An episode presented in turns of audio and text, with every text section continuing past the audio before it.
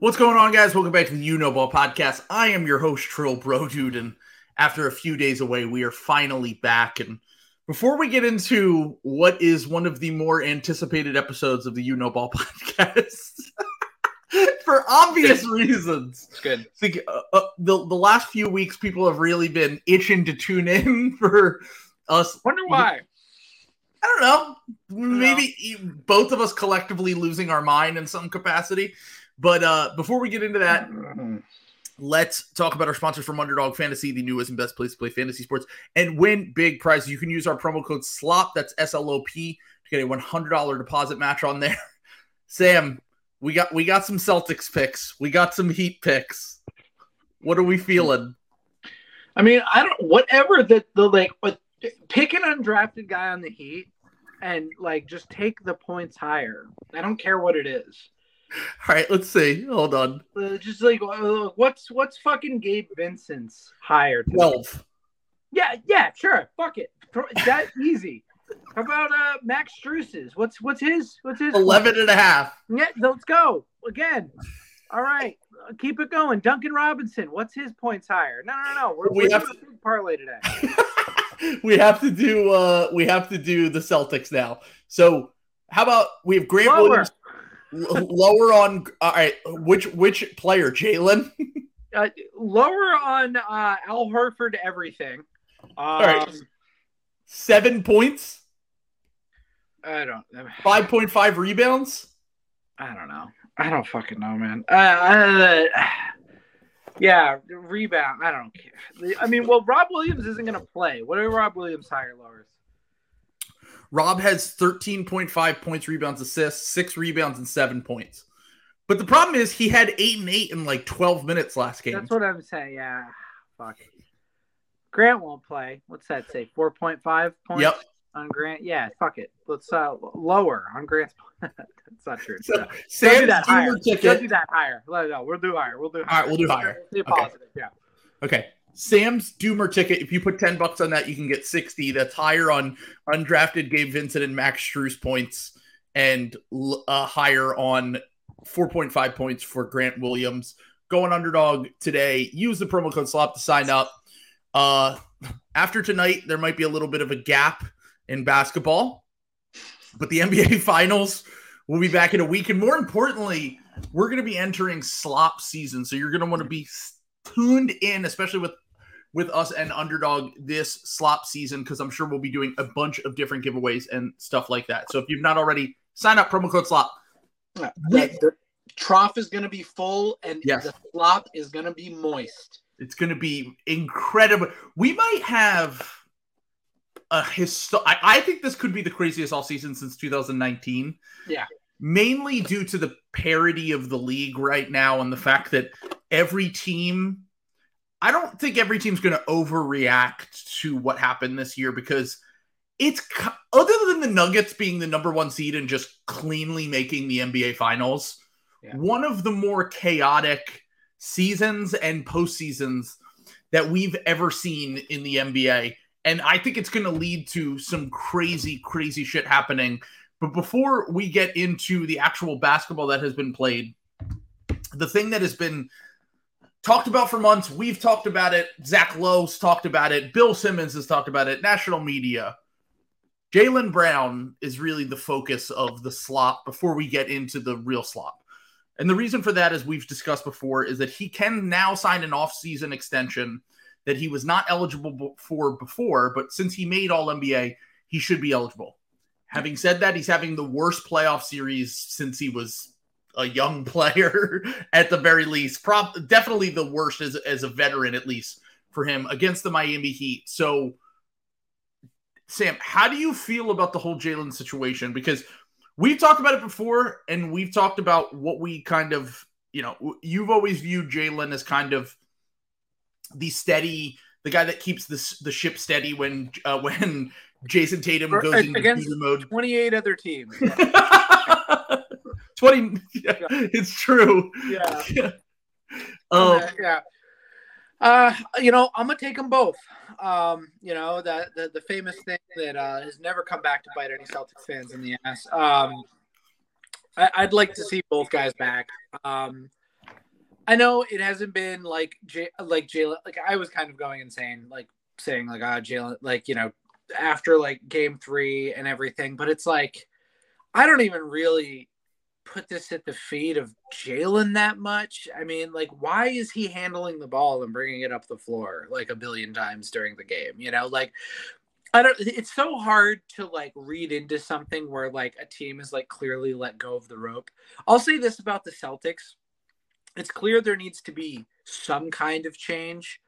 Um, you know, depending on your appetite for that, you know, will that be hiring um, big name assistants to support Joe Mazzulla? Will it be firing Joe Mazzulla? Will it be letting Grant Williams walk? Will it be, you know, and then the biggest one, which is what we're talking about now, will it be trading Jaylen Brown? Because, you know, what everyone's saying is like if you can't win with this guy, um, he's still gonna have a ton of trade value. Um, you know, he's uh you know, Prior to this series, I would have said it was at an all-time high in terms yeah, of trade value. Everyone wants a wing that can score and defend on ball.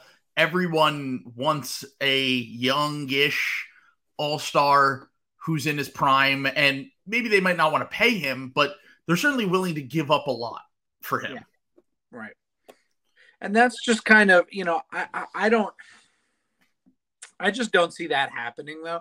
Even with the big amounts of returns, unless there's something that I don't know about, um, based on how Brad Stevens is the lead decision maker, ten, like from what I know about him, how he tends to operate. This is not Danny Ainge, you know. This is, um, you know, Mike Zarren's still there. I think they're more likely to just super max him, and you know, I because the thing is, the Celtics are really not. Uh, Zach Lowe and Bobby Marks kind of touched on this.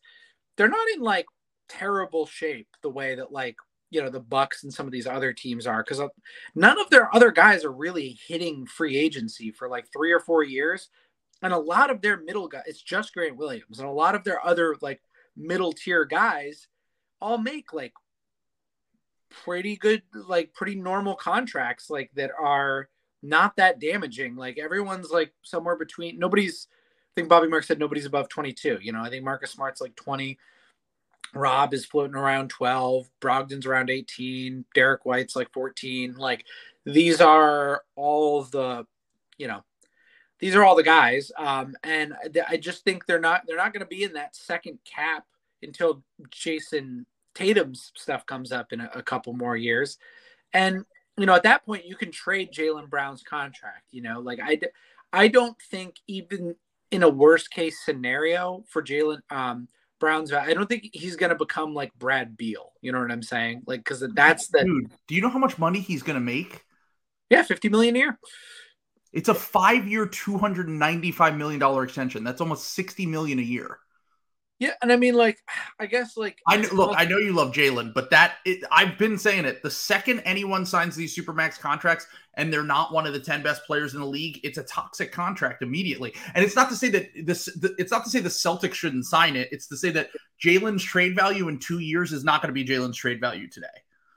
That's true. No, I mean, it would definitely take a little bit of a hit, but you know, like, here's the other thing though, like it really has been. I mean, I know the Celtics have never like really looked like impressive, impressive in these, but like, I mean, you know, maybe this is cope, but like, they've been to the conference finals like one billion fucking times, you know, like, and I, I don't know, like, like I think people you know you can be someone who you can you can boomer you know you can be you can have which by the way might be correct you know that the, the boomers um, have owned me with everything yeah. so i can't even say yeah. i mean like look I'll, I'll, give the boomers their due bill is bill is gen xing on me on a level that i've never like i i i have to go i have to buy an eddie vedder mask to like even look myself in the mirror or like next up uh pearl jam and me being cucked by bill that is like what's happened in my life. He has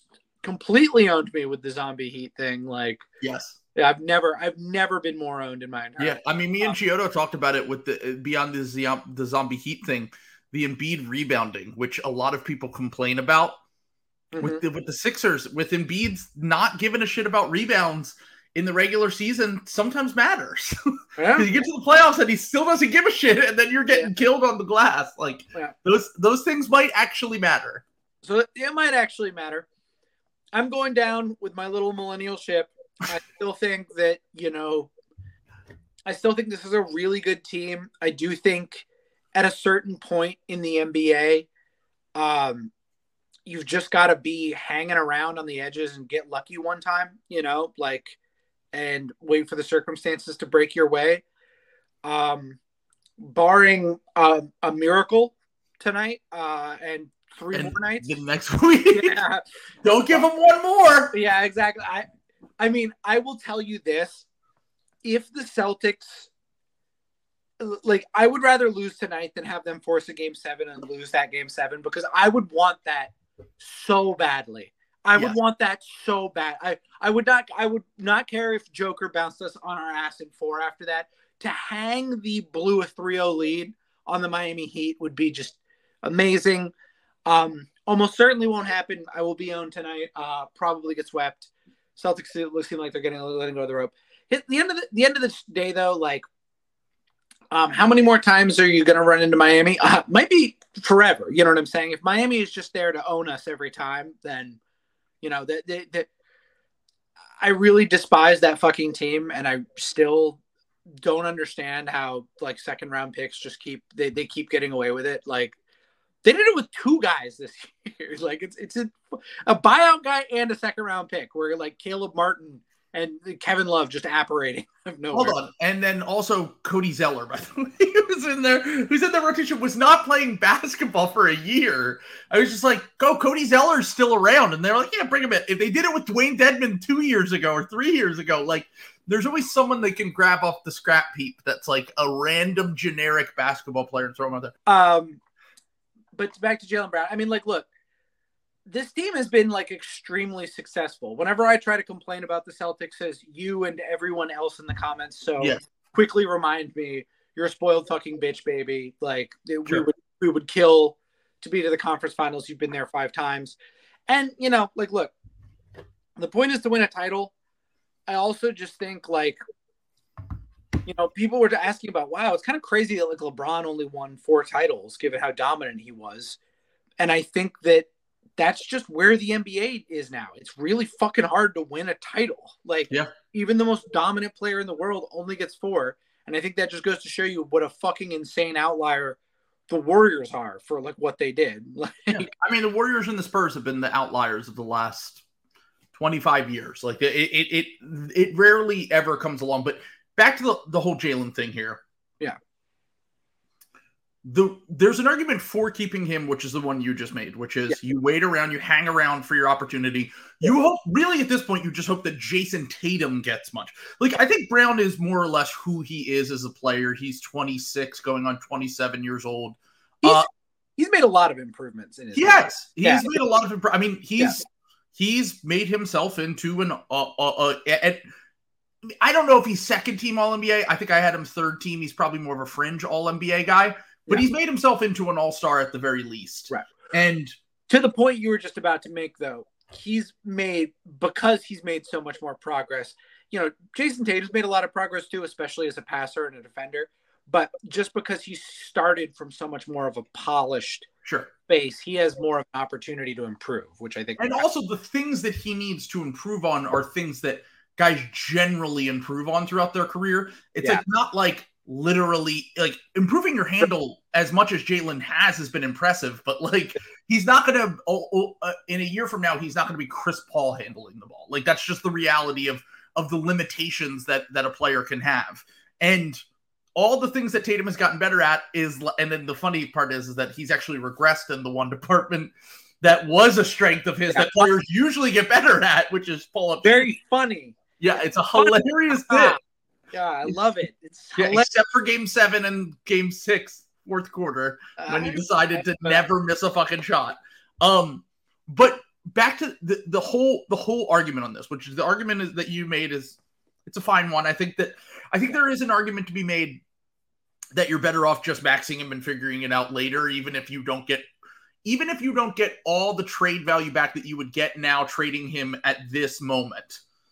The argument against it is basically Jayson Tatum is is your best player, and you you can you can essentially reshift the window this time around and maybe have a little bit more flexibility to either land a second star who you view as either fitting better with Jayson Tatum and maximizing him, or more importantly to me, is the new CBA, is the fact that the new CBA is going to fuck teams like the Celtics when they sign these contracts. Because as people have talked about, you're almost certain, even if you have all those medium sized contracts and all that shit, and it doesn't kick in till later, one of the best parts of the Celtics teams have been their depth. We've talked about it all year.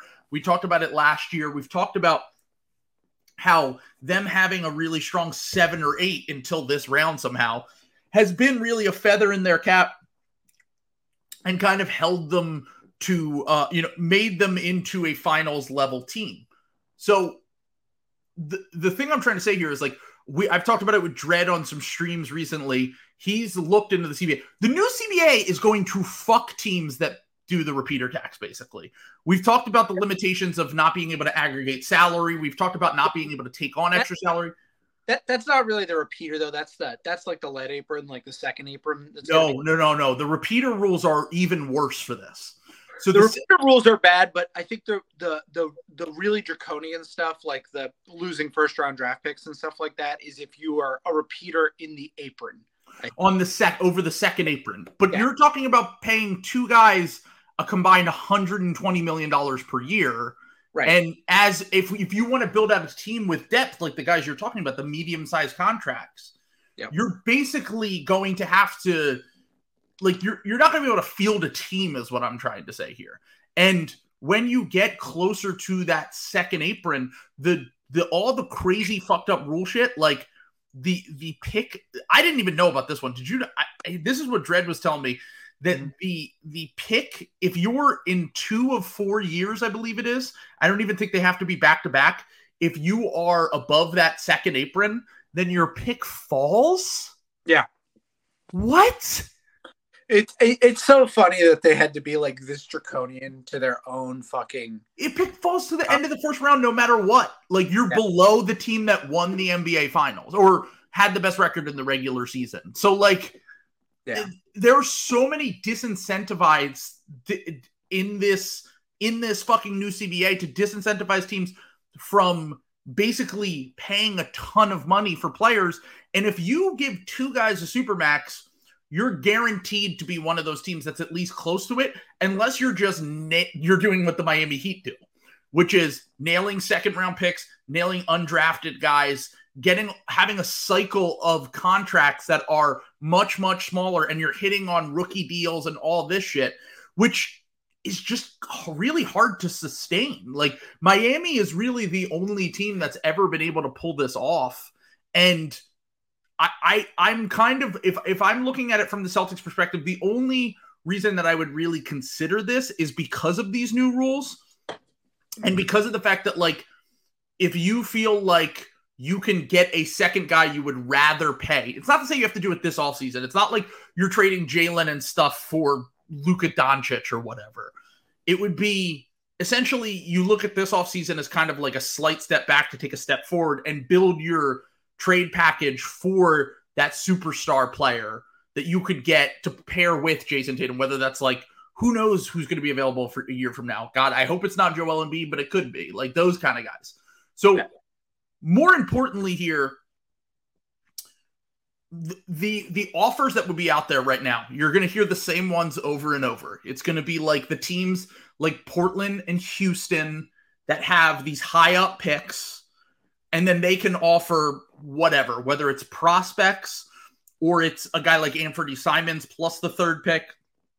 Is there any deal that you would ever even consider out there? Or are you just saying no, if I'm not getting a better player than Jaylen right now, I'm just going to keep Jaylen and sign him. I mean, like obviously, I'd like there, there's like a line where I'd consider it. You know, like I don't know exactly what that would be. You know, especially if Houston's putting like Nets picks in the deal, like you know, and their own. You know, like it. Yeah, they could put together you know some kind of package. But like, I think the thing here is though that like you know, there's a human element to the NBA and to kind of like how you do business and some of this stuff. Like, I don't know. I think Jaylen Brown and Jayson Tatum really like each other. And like, I mean, I guess Jayson Tatum like supposedly was okay with Jaylen Brown being in the Kevin Durant talks, but like, is he going to be okay with trading Jaylen Brown for like uh fucking J- Jabari and yes, that's the question. Yeah, like you know, like because that's the that's the real problem. Like there is a there is an equivocal point, you know, where that happens. But you know, if you do that, you're entering a stage where you're you're playing with fire there a little bit because you know you're really betting that Jayson Tatum is the guy driving this boat. And in two years, Jayson Tatum has the player option. He can hit free agency the summer of 2025. Um, when everybody else comes off the books, then too. Um, that's not a guarantee, you know. Like the supermax, he probably comes back. Like he's going to take the supermax. It's the most. I mean, it's over 300 million. Yeah, but like, but why fuck with that? You know what I'm saying? Like, like the other you would have to get Tatum to agree to anything basically before you do it. You wouldn't. Yeah. You wouldn't go to Tatum afterwards. You would say to him, "Can we? Can we look at these deals?" And it is different when you're trading for Kevin Durant, right? Than when you're trading for Anfernee Simons, the third pick, and maybe one more future first from Portland. Like that. That is a difference because you're looking at it like, yeah, we'll still have a good competitive team next year, but like, I want to win the title next year. And if I'm losing my co star, who I've been to the finals and the conference finals with, then really where are we going? So are you trying to say that Kevin, you don't believe Kevin O'Connor's report? What did, what did KOC say? I've had a source tell me in the past week that this Celtics team feels like a group that's tired of fake liking each other. Hmm. I don't know. That seems that seems more reading the tea leaves. I feel like that's more pointed at Marcus Smart, who I love, but it seems like Bill, part of Bill and Russillo, like always shitting on him is they love to have their like little inside information because yeah. they're like really off basketball wise when they talk about him, which makes me think that they're hearing stories about Marcus Smart or something like that that are like coloring what they are seeing and thinking on the court. Because what they say about Marcus Smart is just insane, like all the time. It's always wrong. Um, and there's there's been weird stuff about like Marcus before. So I mean, I don't know if that's really about Jaylen Brown. I mean, hey, I will say this. If KOC is gonna have sources anywhere, it would be with the Celtics because he's sure. a reporter there. So like, um, you know, so I don't know, man. I, I just, I, I, we've heard some of this stuff before. Um, you know, I do know for a fact Jaylen was like pissed about all that stuff. You know, um, I've had that confirmed to me. Like, um, you know, it, I, it, I just what I know about Brad Stevens as a decision maker, he's like very risk averse, which is yeah. why like his targeting thing has been been going out and getting Derrick White and Malcolm Brogdon and these guys who are going to be under contract for two more years at these small numbers. Because that's what you're really talking about with Jaylen Brown and Jayson Tatum. Because basically, after the 2025 season, the team cycles. Yeah. Like Derrick White is up a year earlier. Uh, Malcolm Brogdon's yeah, or uh, you you you'll still have Marcus Smart and Rob under contract in 2025, 2026. Uh, but everybody else, Brogdon, Al Horford, Derrick White, all those guys are under contract. Um, actually, next year they're still under the luxury tax with everyone coming back except for Grant Williams and Blake Griffin. So, so they're actually like not that bad off financially for you know next year. Um, it's the year after that and the year after that. The year after that. Getting, yeah. yeah. Uh, so it's it's it's it basically the team cycles after like 2025 it's like the the 2025 off season would be like when mer- serious changes would happen like so. So what what other alternatives do you think there could be? Because like maybe they just fire the coach and they bring in a new coach and they're like okay we'll fix this with a new coach. We did fine with this group the, two the years ago. the the rumor is that Frank Vogel is okay with a being an assistant coach, and the and He's interviewing for the Sixers job today. Okay. Well, so you know, like I, I, you know, there are. Is there a thing where you can get a lot of good assistants in the door, with maybe the idea of like, look, we might, we might fire Joe Maz, and you might be, you might be, Yeah, you might get the next one up. Yeah. You might one up, but I I, don't. know he's think, boys with Brad Stevens too. yeah, I- well, and I don't think, I don't think Brad Stevens is gonna. I don't think Brad. I don't know. I mean, maybe. I would be kind of surprised if Brad Stevens like publicly knifes Joe Mazzulla over this. You know, I, I it, and it's been horrific. And you like almost kind of. I don't know if you heard the story about Wyc Grousbeck. Um, Yeah. And like being courtside and like completely undermining Joe Mazzulla, telling him to take the starters out. Like that's really fucking bad. In game three, right? yeah. Yeah. So, you know, there's there's there's all kinds of like bullshit here. I don't really know, you know, and they're not going to make any decisions right away. It's always kind of tough to tell, like in the moment, like when the shit is man. Um, you know, you got also got to kind of assess the levels. I mean, if the Celtics get swept, that's one thing. Um, are, are like, are you positive that you know the Celtics, if you play this series a hundred times, the Celtics are just have no chance against the Yes, because the Miami Heat are the greatest shooting team I've ever seen in my life. Yeah. Dude, we talked about we literally talked about how their shooting regressed during the Knicks series, and I was like, Yeah.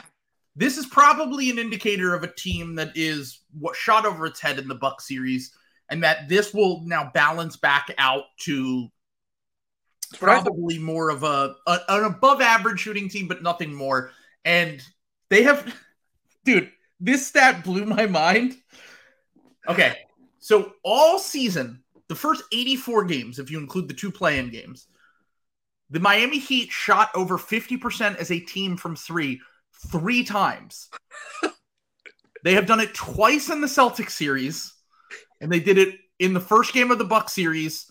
And then in addition to that, if you were to rank like their highest three-point shooting games as a team, I would I didn't do the exact count, but I would be willing to say between the Buck series and the Celtic series that probably five of the seven or eight best shooting games as a team that they've had this season were in those games in in five games during the the Bucks and the Celtic series. Having said that, they shot like shit, and you called it to a T in game two.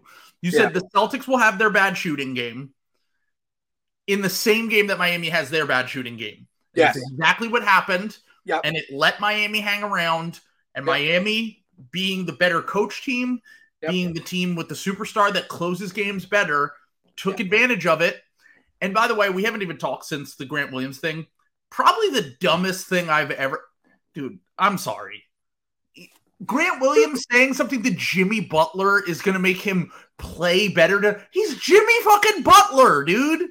He is the theater kid. Like it's because Grant is like so fucking annoying, and Yeah. like people love watching Grant get owned. It's like one of the funny things. Like, Sure. and this is like, this is perfect because it's like the NBA's highest approval rating. Um, the the the the cuck master Jimmy Butler is is just collecting fan bases and casuals to his. Jim, Jimmy is so powerful that he cucked a team called the Bulls. Yes. like J- Jimmy, Jimmy uh, is, is is just cucked everyone in the world, and then you have Grant Williams, who's just the most universally despised. Yep.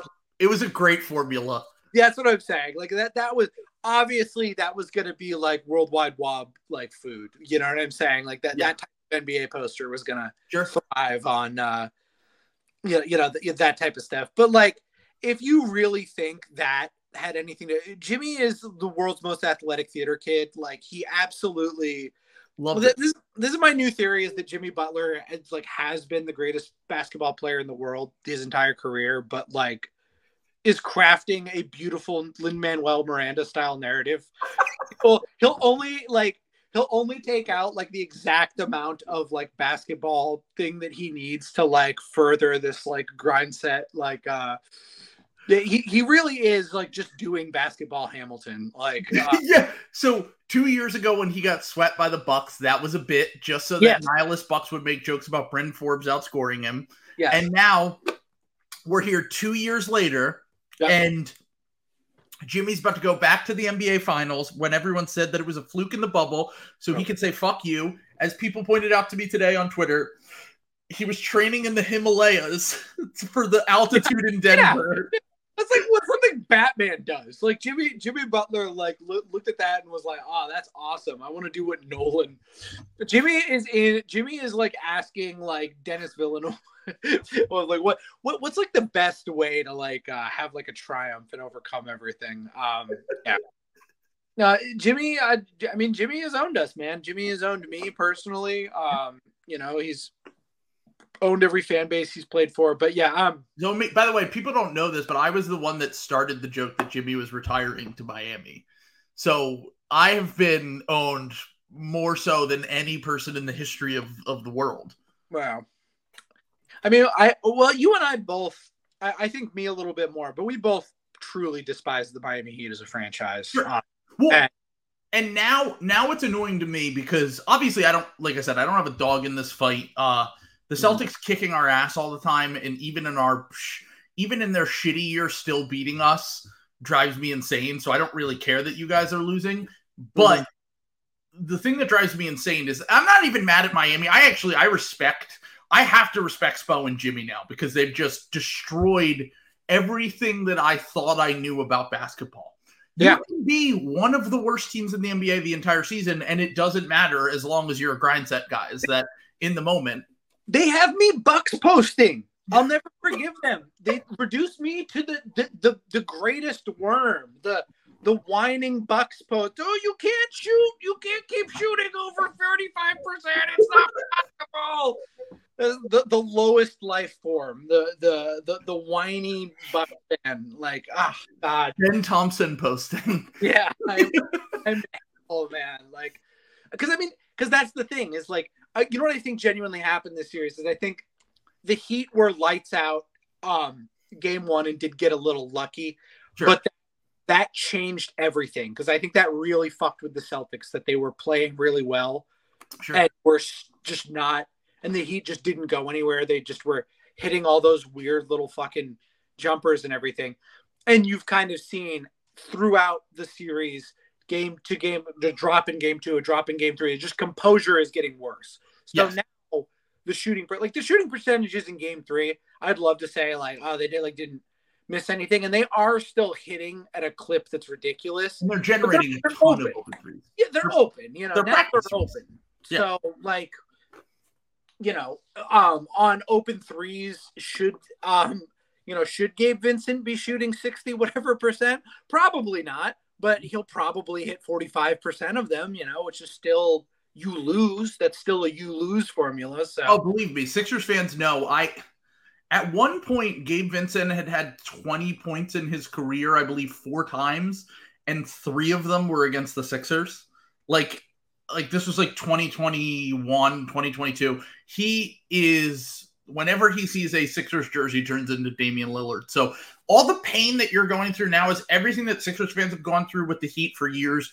They're incredibly well coached. Jimmy has been incredible. He wasn't even that great in game three. It was just a collective effort in game three. Game one and two, he was awesome. But well, you forgot the biggest contributor, what's that? uh, Tyler Herro's hand uh, breaking. Yes, okay, we're gonna get to that in one second. Okay. But I just want to say uh just about Miami and and my frustration as a Sixers fan. And once again, I was coping. I was making jokes about Jimmy retiring to Florida.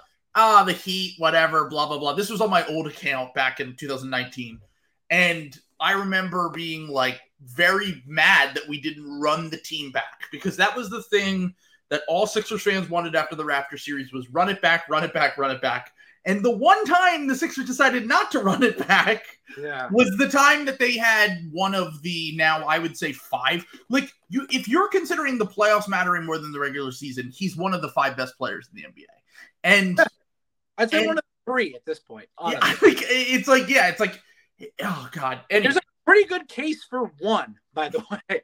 Like, I don't know about one, but but I still think you have to. Be, I still think you have to be dominant in the regular season in order to be considered the best player. in the fucking uh, Anthony, uh, a Disney um, dying LeBron James and an assorted um, fucking second men. All right. Well, we're gonna see. We're gonna see in the finals Yeah, what happens, and we'll talk about the Nuggets in a little bit. But right now, Jokic is one runner up for MVP, back to back MVPs. Just got his team to the finals. Like it- all those things on a whole have to matter at some point if you're considered the best player in the world. But back to Jimmy Butler. We that offseason, we I know we love to say, oh, you chose Tobias Harris over me. We didn't choose Tobias Harris. We could have paid both of Yeah. them. Peter Kid lie, but yeah, go on. Lo- Jimmy loves to control the narrative. It's a Michael Yeah. Jordan. He is Michael Jordan's son. He Yeah. controls the narrative. He did, No. eh, but he's so good that no one really cares. No, And- he's he's he's he's created the perfect protagonist. He's Yes. he's- yeah, like Right. he, he is the talented Mr. Ripley. Like he like like like just making up shit. Like like it- to motivate himself. And he, because Yeah. like, it's funny. I was obviously Sixers fans. We all hate Al Horford. Um, Yeah, and he did the timeout thing, and then he got it back, and of course loves to play that up. So. When Jimmy did the Tobias Harris over me thing last year, I was like. I was felt like I was going insane because I was like, "This is not what happened." Like, yeah, it was yeah, yeah. Ben Simmons. It Yeah. was Ben Simmons and and to a lesser extent Brett Brown. And Zach Lowe's talked about this on his podcast. Yaron Weitzman wrote about it in his book. And Yeah. Jimmy Butler's agent confirmed the story to him to the point where Bernie Lee, Jimmy Butler's agent, who is now funny enough, also Ben Simmons' agent, uh, called called Josh Harris and was like, "You're he." By the way, always trust guys named Bernie is the uh Yeah. is the moral of this story. Told Josh Harris he was Well, breaking apart a champion. One notable exception there in Mr. I don't know. Like, I thought you were doing a bit for a second, and I did. And I was like, well, no, there's some might say that there's the defining guy you can't trust. um, oh, shout out to Bernie Madoff. yeah. Oh my god, that was incredibly good. Yeah. No. Uh But anyway, Yeah. anyway, Bernie would have won. Yeah. Um Mhm. so so Bernie Lee calls calls Josh Harris and basically says, You're breaking up a championship core. You're gonna ruin Joel Embiid's prime. You're gonna ruin Ben Simmons because you're gonna put Ben Simmons on the ball and he is not gonna flourish in this role. He was right about everything. And he he told him that, and then Jimmy was disrespected when they didn't offer him the full match, which they 100% should have. Not, not obviously in, in retrospect, it seems insane not to give him this five year contract, which this would be the second to last year of that contract that he ended up basically getting from the Miami Heat anyway. But the most frustrating part about all this to me is that Josh Harris not offering that contract gave the Miami Heat a life raft. They like Josh, yeah, like they, were, they were done, man. They were so done. like you can talk about heat culture you can talk about being in miami you can talk about them hitting, hitting on bam and herro and all that shit and, and undrafted guys and blah blah blah none of it matters without jimmy butler in the same way that none of what the nuggets matter without getting Jokic in the second round like these things all matter because they got one of the best players in the nba and a rival team let them take him when they didn't have fucking cap space to sign him outright. They helped a team that is one of their rivals get Jimmy Butler, and they would have been irrelevant. They might have been competitive. They would have been irrelevant for a decade. And my last point on this is that 2019 was the last offseason, the last offseason that a top 15 player changed teams in free agency. You've had really good players since then. You've had J- DeMar DeRozan, you've had um, Jalen Brunson, you've had guys that get moved from team to team. But no, that offseason was KD, Kawhi, Jimmy Butler.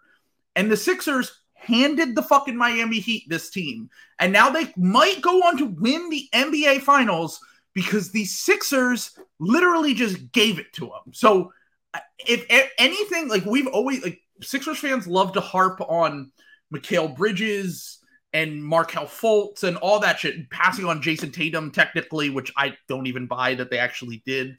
Uh, even though they technically did, they would have not been able to get that pick if the Celtics thought they were going to take Tatum.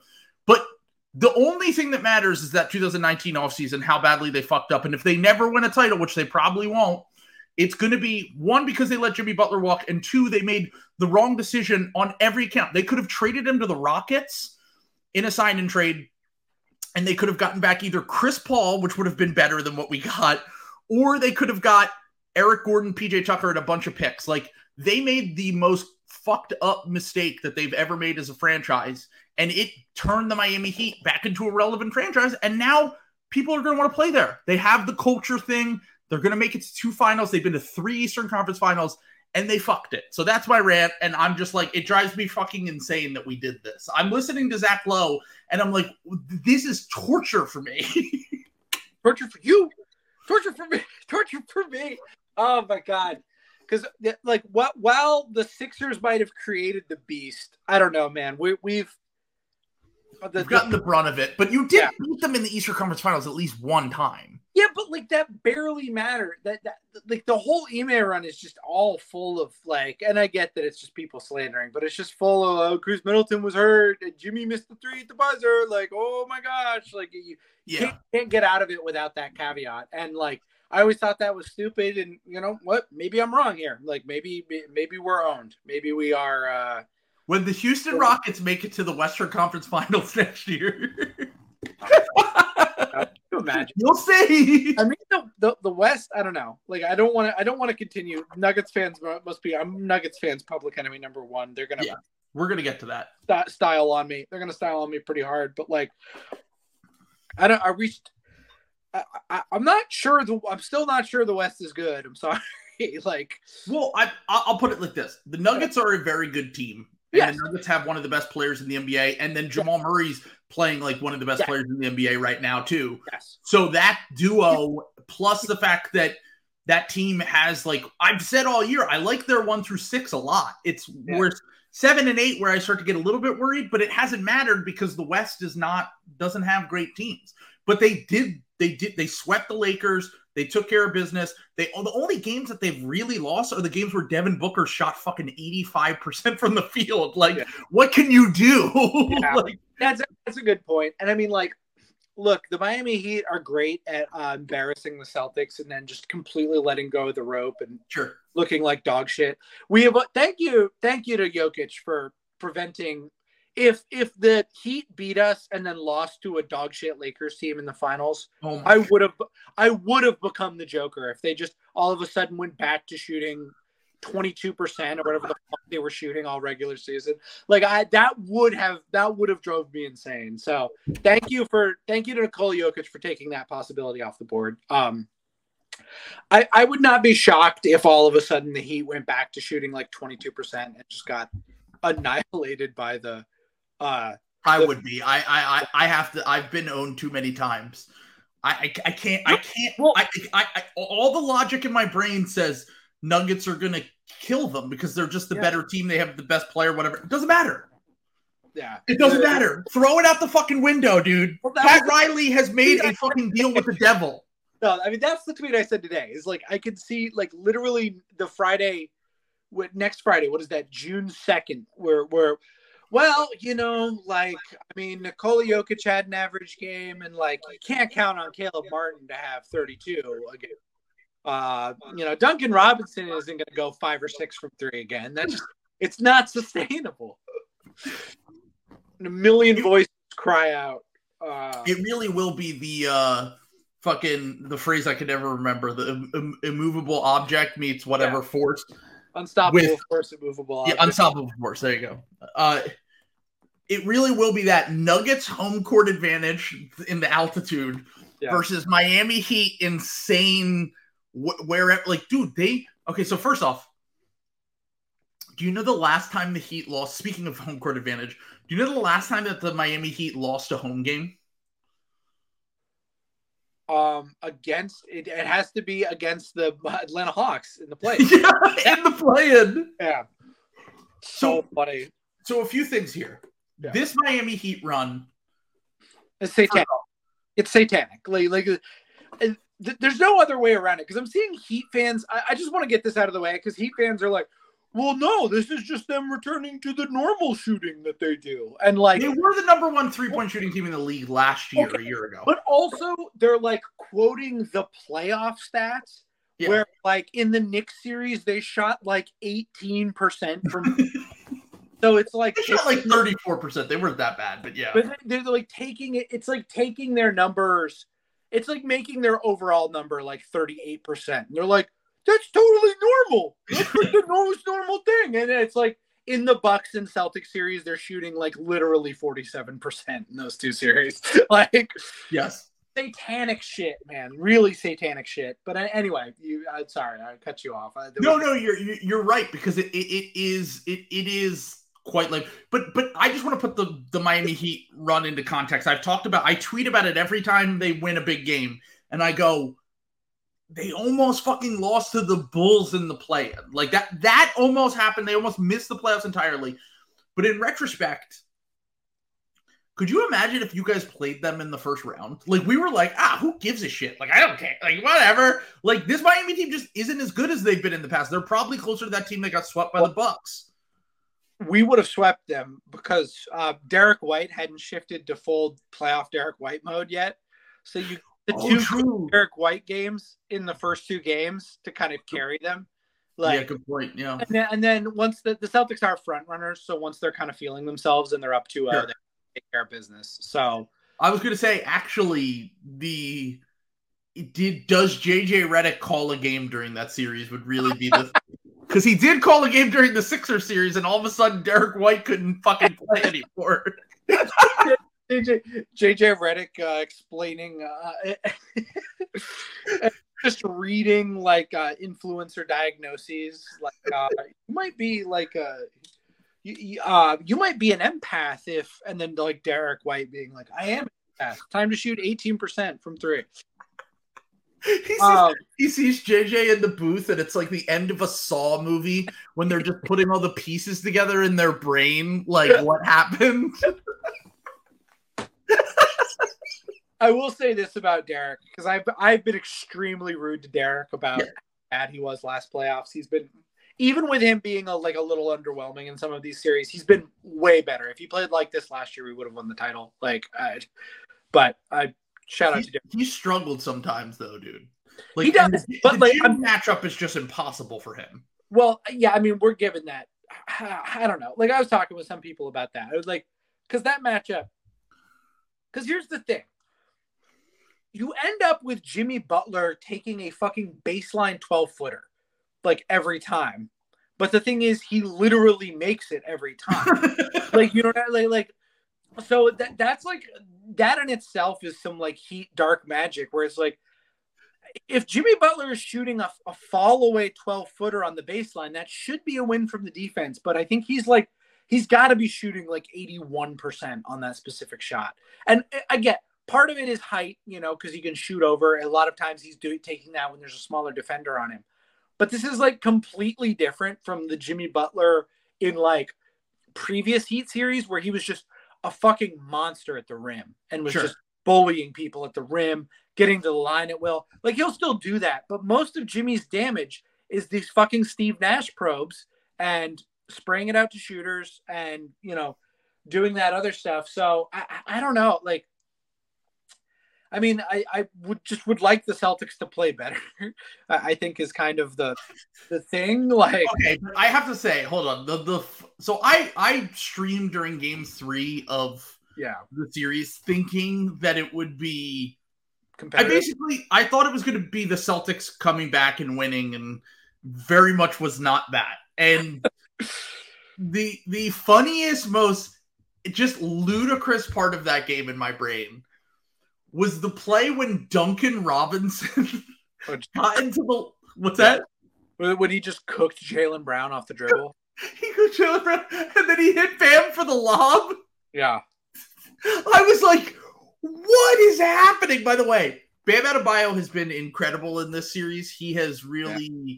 improved offense. His defense on on honestly, even on Tatum and Brown has been fantastic. Like he is he's been really, really good. He's owned. I mean, I've called him scam fraud bio before. He's back to bubble bam. Like he, he him, him and Murray are are beating the allegations these playoffs. Yeah, he's back. Well, it, he's been empowered by the chance that social spending might be cut with his debt ceiling talks. Like, like he's he's he's he's rallied. He's very excited that we uh, entitlements are going to be cut down. Finally, we're going to get back to work requirements for you know all those all the frauds that are taking all the money at the bottom of the thing. He's Republican Bam out of Adebayo is back, baby. He's it's he's, true. Yeah, Ron DeSantis is running. His buddy from Florida yeah, he's he's now registered as a Democrat, but it's only a matter of time. He's gonna be like a WWE when when like uh, Hogan came out and was the third man. Like he's gonna come out in the donkey shirt and then rip it off. He's the third Republican. Oh my God. NWO. NWO. Yeah. he's leaving the NWO. That's what he's he's Correct. leaving the libs. Yeah. He's leaving. It's true. Good point. Very good point. No, that's um, what I'm saying. That was that was soy Bam Adebayo we saw before when he was getting cooked. This is uh Republican yeah. Bam Adebayo. He's based yeah. Yeah, Chad Chad Bam Adebayo, Lincoln Project Adebayo. Is, Speaking of which, uh, I tweeted about registered Republican Bam Adebayo. Do you do you know that uh, Riley has donated to both Jeb Bush and Mitt Romney? Let's go. Well, Jeb Bush, I guess, because he's a Florida guy. Well, I I guess, but like the other thing is like, but Pat Riley like is able to sniff out losers. Like that's his like reptilian True. power. Like, yeah, how did he not know? Like, I've never seen more powerful loser rating uh, energy rating off of two guys than those two. Especially Jeb Bush, dude. Yeah. Like Romney, okay. Jeb Bush can't even win a fucking primary, dude. Yeah, like Pat, come on, man. Please like, clap. Yeah. Yeah. Maybe- so what you're trying to say here is that he's an Alonzo Mourning merchant. they always cut to him on the sideline. Alonzo Mourning's there, and I'm like, is he just getting all the credit? I feel like he might be the yeah. one behind this. I was gonna say, Alonzo in a just world, Alonzo will like be the, the Darth Vader in waiting to fucking uh like I I I'm still in shock by all of this. I'm still first off, we talked about before the series I was like, yeah, Spo's the best coach, but the talent gap is so big that how could he make up? That he's just like, nope, I'm going to call a perfect game plan every game. Jimmy and Bam and all of our defenders will perfectly execute it uh, every single fucking game. It's it's so demoralizing to see that mic'd up segment in game one where Spo is like, look, just stop them from hitting threes. They're not going to beat us if they can't hit threes. And, and, and like he just, he literally just said that, and they just did it. Like, he's a demon. Like I, he's he was like, ah, oh, god damn it. Like I hate that he knew we were from. Like I hate that he knew that. He's so. Dude, you knew he was licking his chops watching yeah. the, the Celtics series. He's probably like, "We're gonna get one of these frauds." Yeah. easiest game plan ever for him.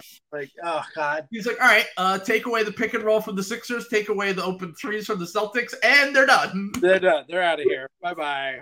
Uh, bye bye. Bye bye. God, I will. Um, I don't know if I'll ever be able to forgive Embiid and Harden for that. Um, we're we're. By the way, it's looking increasingly likely like uh, we're, we're entering a world where the New York Knicks have a uh, strong case to be the second best team in the East. Oh no! Off the oh, Jimmy missed one of those games though, so they yeah. really would have lost in. They probably would have lost it in five. Yeah. So Jimmy wrote the script that way. Yeah, Jimmy was hurt. Uh, you remember? Right. You remember Jimmy got hurt in uh, yeah. Jimmy gets hurt every playoffs. yeah, so like, great. Still. What was the one? Amazing. Know, it was last year that Jimmy was hurt, and like he came out in game one, and he's like fucking jumping like thirty feet in the air. I was like, yeah, he's hurt all right. he was look, he was hurt, and then he had like a 38 yeah. point triple double in game six in yeah. Boston. And I was like, wow, he looks great. Yeah. Jimmy Butler taking a charge, and then one of the squibs from like a movies when a guy gets shot goes off, borrowed from the theater department.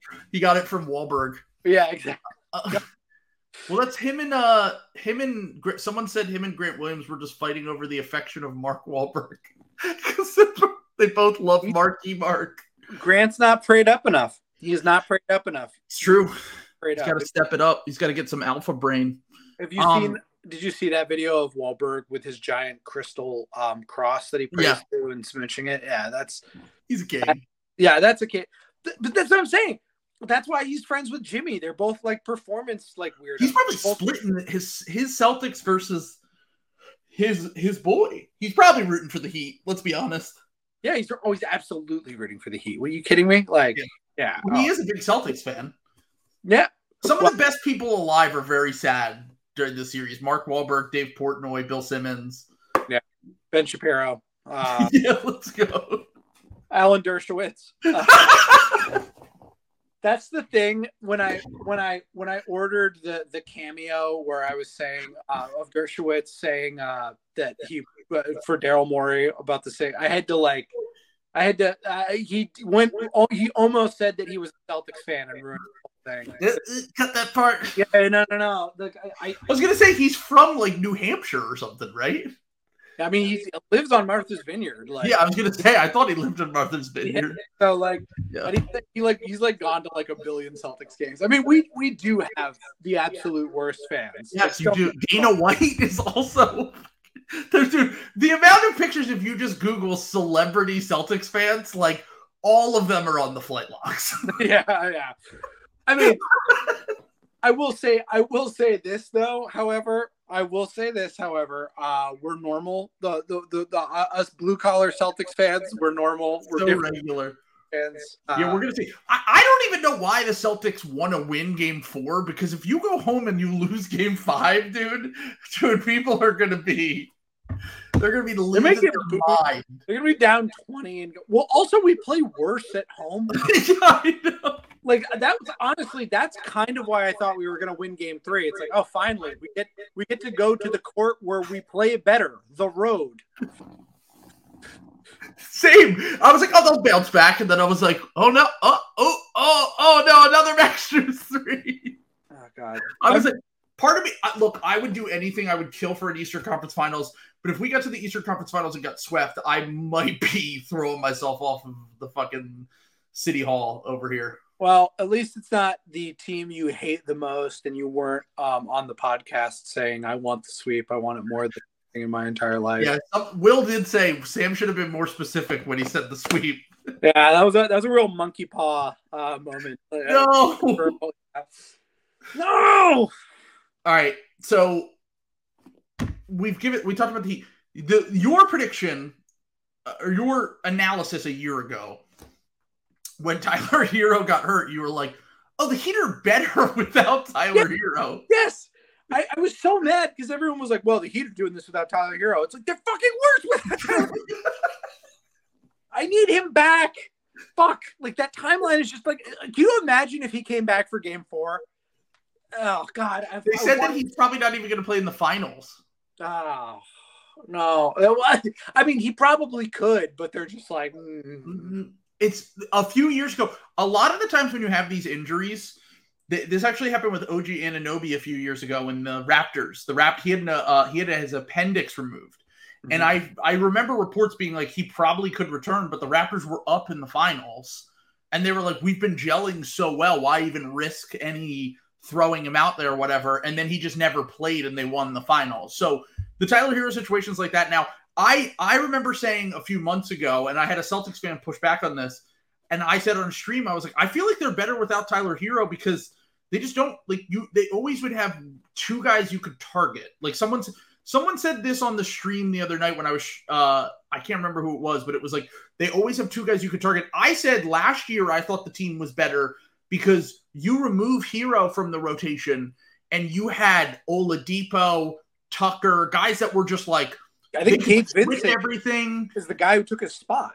Yeah, what's that? I think Gabe Vincent's the guy who took Yeah, Gabe spot. Vincent's another guy that like, but this year it, it makes less sense to me, even though someone did bring up the fact that you can target two defenders at any given time when those guys are on the court. But now he's being replaced with like Duncan Robinson and Kevin Love, who are targetable on defense, and it doesn't matter. Like, like Love Love's been in and out of the rotation, but like Robinson has been totally fine on that end. And now they really have two guys in the entire rotation. They never play those two together.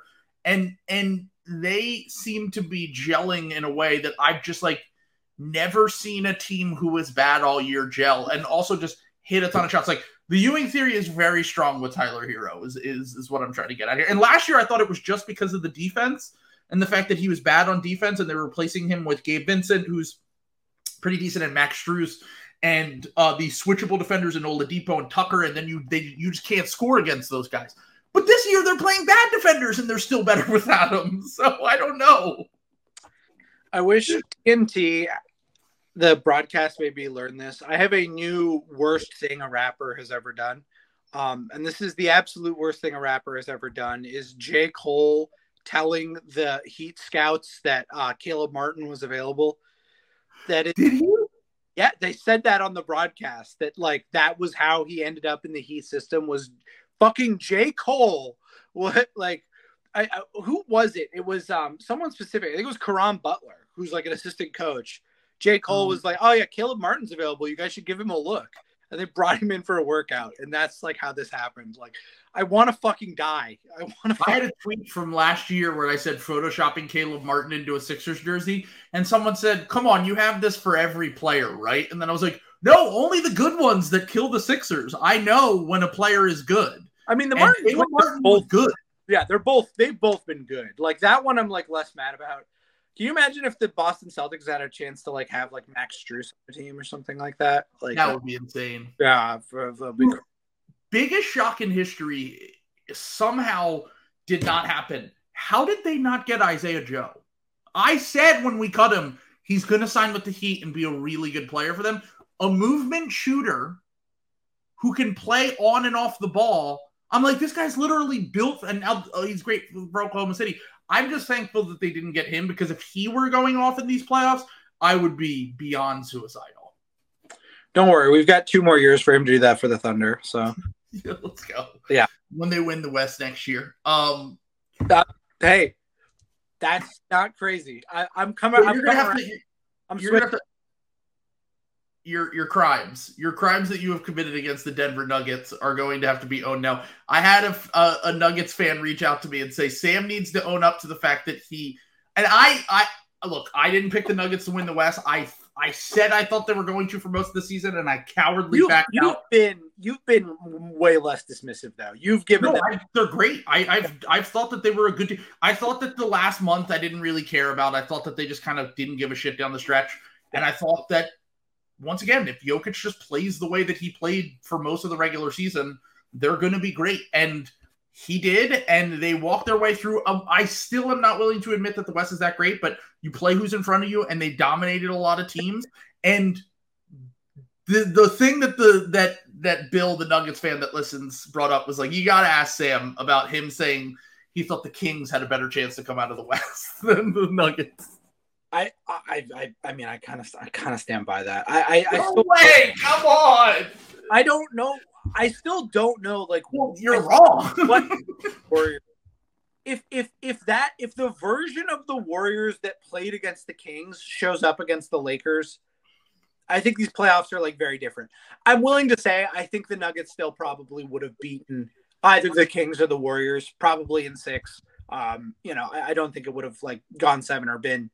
That close at the end of the day, really. But um, so I will I will own up to that. But I also I, I look I also do want to say I'm pretty sure I'm pretty sure I was on record saying that I thought the Nuggets were going to sweep the Lakers, right? I, think you said they yeah you you did you were but by the time they got to the Western Conference Finals you were like they're going to be you just but that was I felt like that was more like you finally admitted that the Nuggets were good but also on top of that the Lakers, you we just you thought that they were frauds the whole time. Yeah, and I, I'm right about both. you were I was gonna say you were right about the yeah. Lakers for sure. But the, the, Nuggets, the Nuggets are look, I mean, like the Nuggets are better than I thought they would be. You know, like and I I, I just and it's again, it's to play someone in front of you. You know what I'm saying? Like I'm still kind of waiting for them to play like a, a, a good team. I think the Wolves team like the Miami Heat. yeah, I mean, at this point, like if if they play the 20% three point shooting Miami Heat, like I'm gonna be pissed. If they beat the Miami Heat like shooting like 37% or, or something from three, that's a legit like, you know, that that's really something. And I I think I would probably pick the Nuggets in a almost certain um, Heat Nuggets down. I'm really trying to get the reverse jinx going. I'm very sad that uh, I'm very sad that Ron DeSantis didn't bite on my uh, my my asking him to get a let's go Heat. Um, I need to get some. I need there needs to be someone who can convey some loser energy. I might try Jeb Bush before the game. Hit him up. Yeah, call him up. Hey, um, I know I might look like the guy who took that picture of you in the CVS, uh, who uh, looking at the van. Um, that don't worry about that. Uh, I forgot that you had a fucking you took a picture of Jeb Bush when he locked his fucking keys out of his in no, his car, right? hold on. If anyone who's affiliated with the Bush family, no, I did not. That's an account that no longer exists anymore. Oh, true. Never mind. Yeah, but please don't. Uh, please don't sue me. Someone entirely different. All right, I'll edit this part out. No, um, you can leave it. You can leave it. It was definitely not Sam. Just someone who was thinking. I can't, I can't. I still can't believe that, dude. That was incredible. um. Okay, so last thing on the Nuggets here. Yeah. Nuggets. Um, and I Sam from Light the Light Years podcast mm-hmm. brought this up, and it was a good point. And he basically talked about how the playoffs are all about matchups, yeah. and how the fact that the things that the the Nuggets have always struggled with with uh like the Warriors, for example. Right. Yeah. Is the fact that they they force Jokic to defend in space, which actually, by the way, his defense has actually been pretty good for most of the playoffs. Yeah. He's had like one or two games where he's been kind of shitty, but most of the games he's really stepped up on the defensive end. It also it also kind of seems Embiid like where it's it just kind of seems like he gets worn down a little bit. You know what I'm saying? When he is bad, you know, like it, it, I think it's more about it's less about him like not knowing what he's doing and more just him being tired. You know, and like, his conditioning is also just really good. Like he played 45 minutes last night. Like his conditioning yeah. when he wants it to be can be really fucking good. And I, I just want to say Sam brought up the fact that they always made Jokic garden space and they had elite shooters. And then you reverse that and you go to the fact that Anthony Davis is actually really good at guarding in space. And that's what kind of fucked the Warriors up was that he was a big who could switch sometimes mm-hmm. and play on some of their shooters that they're not used to. A guy with that length and, and foot speed and then you reverse that back to Jokic is just destroying Jokic and Murray were just destroying them because they like AD cannot handle that matchup. Like they they switched it to Rui and LeBron at a point so that he could just hang in space, but like the, Murray and, and Jokic can score from any part of the court. Like they can get downhill, they can they can run their two man action, they can hit threes, they can score from the mid range. Like Jokic and Murray both hit some insane circus shots and made it look like it was fucking nothing in this series. I will say the games were a lot closer than I like. That was a sweep, but it was kind of like the Celtics net series last year we talked about, oh, yeah. where like the games were still pretty close. Like it wasn't like they dominated them the whole time, but anytime that the Lakers would like get a lead or even like they had the refs on their side in game three and they still couldn't pull it off. And anytime that it looked like there was an ounce of hope for the Lakers, the Nuggets would just step on their fucking throat and take the game over. And that's why, I, logically, I, I think they're going to win the finals. Like they don't lose at home. They have the best player in the NBA right now. And then on top of that, like with Murray playing the way that he's playing and all their role players kind of falling into place very nicely around those two, it's it's going to be really hard to beat them. But I have to throw all that out the window. Yeah, that's the that's the biggest thing. And I will I will take a big fat enormous L because I do remember Nuggets fan did remind me. I said this during our uh, war, war uh, trade machine war crimes podcast. I said that I would trade Jamal Murray for OG Anunoby. Um, very bad. Correct. Oh. I, I'm, I'm extremely owned. I, I even underestimated Jamal because I think I said yeah. before the playoffs that Maxey's like the same kind of player, and he's he's way yeah. better than Maxey right I, I, I, will admit, I was always a huge Jamal guy. I was just really worried that he would not be the same guy after the injury. But him being back, you wanted the Celtics to draft him. Oh, I wanted the Celtics to draft in that draft, yeah. the Jaylen Brown draft. I really wanted yeah. Jamal Murray. Yeah, like I, have always been a huge Jamal Murray guy. Like, um, but I just was like really worried about the injury, like, which is why I was slanders. He him being back changes. Eh, that's the biggest thing for me. That changes yeah. everything because like that is a legitimate like top top top tier playoff performer. You're putting next to Jokic, and that like really that really changes the calculus. So even Will. when Jokic isn't carrying the scoring load, he has someone that he can pass it off to, and like Jokic is always going to affect the game in some way, but like that that really eases the burden on him and makes him even better sometimes later in these games when he can kind of like save his energy. Yeah, hand down, man down. That one was really bad. Um, I 100% do not stand by that. Jamal Murray's goaded. Um, he's on. Yeah. yeah, yeah, yeah. He's been he's been really really good. But um, yeah. So we'll talk a little bit more about the finals when we get to the finals. I still cannot believe the Miami Heat. Um, but we'll we'll talk about that a little bit later in the week. Um, but let's get to some slot. We have some slot that has popped up, and I think the number one slot thing that we have to lead off with is I, I don't buy it, but do you think that Le- LeBron's little retirement thing was uh was cap, or do we think that he is really considering it? That's the uh that's the um cocked gun at the uh at the forehead of uh Pelinka telling him you will get Kyrie. Like yeah. is what I think that is, you know. So that's that's to get them like more help. That's that's LeBron kind of doing theater kid shit. Um, he like Jimmy Butler, theater kid. Um, you know, this is. Oh, I might story. retire. Oh, exactly, exactly. I might go out on. Oh, you know. Uh, yeah, my son, uh, my son just signed at USC, and I've only got to make it one more season to play with him in the NBA. And the biggest, ah. the thing that I've said is my goal for like uh, two years, but I might. Who, who knows? I might go play for the Spurs. You never know. Like, uh, I do have a theory. Yeah. My theory is that all that shit that LeBron said about his son and wanting to play with his son wherever he ends up mm-hmm. was all to boost his son's uh, draft stock. Absolutely, yeah. And that draft is so bad, and LeBron, Bronny's good. Like Bronny's just a good prospect now. Yeah. So like, I don't think he needs that anymore. Like he's gonna probably go in the lottery even without LeBron. So if that is the case, I think LeBron's kind of been like, all right, I did my job here. And I think that it's possible. Maybe he plays one more year with his son at, in two years from now.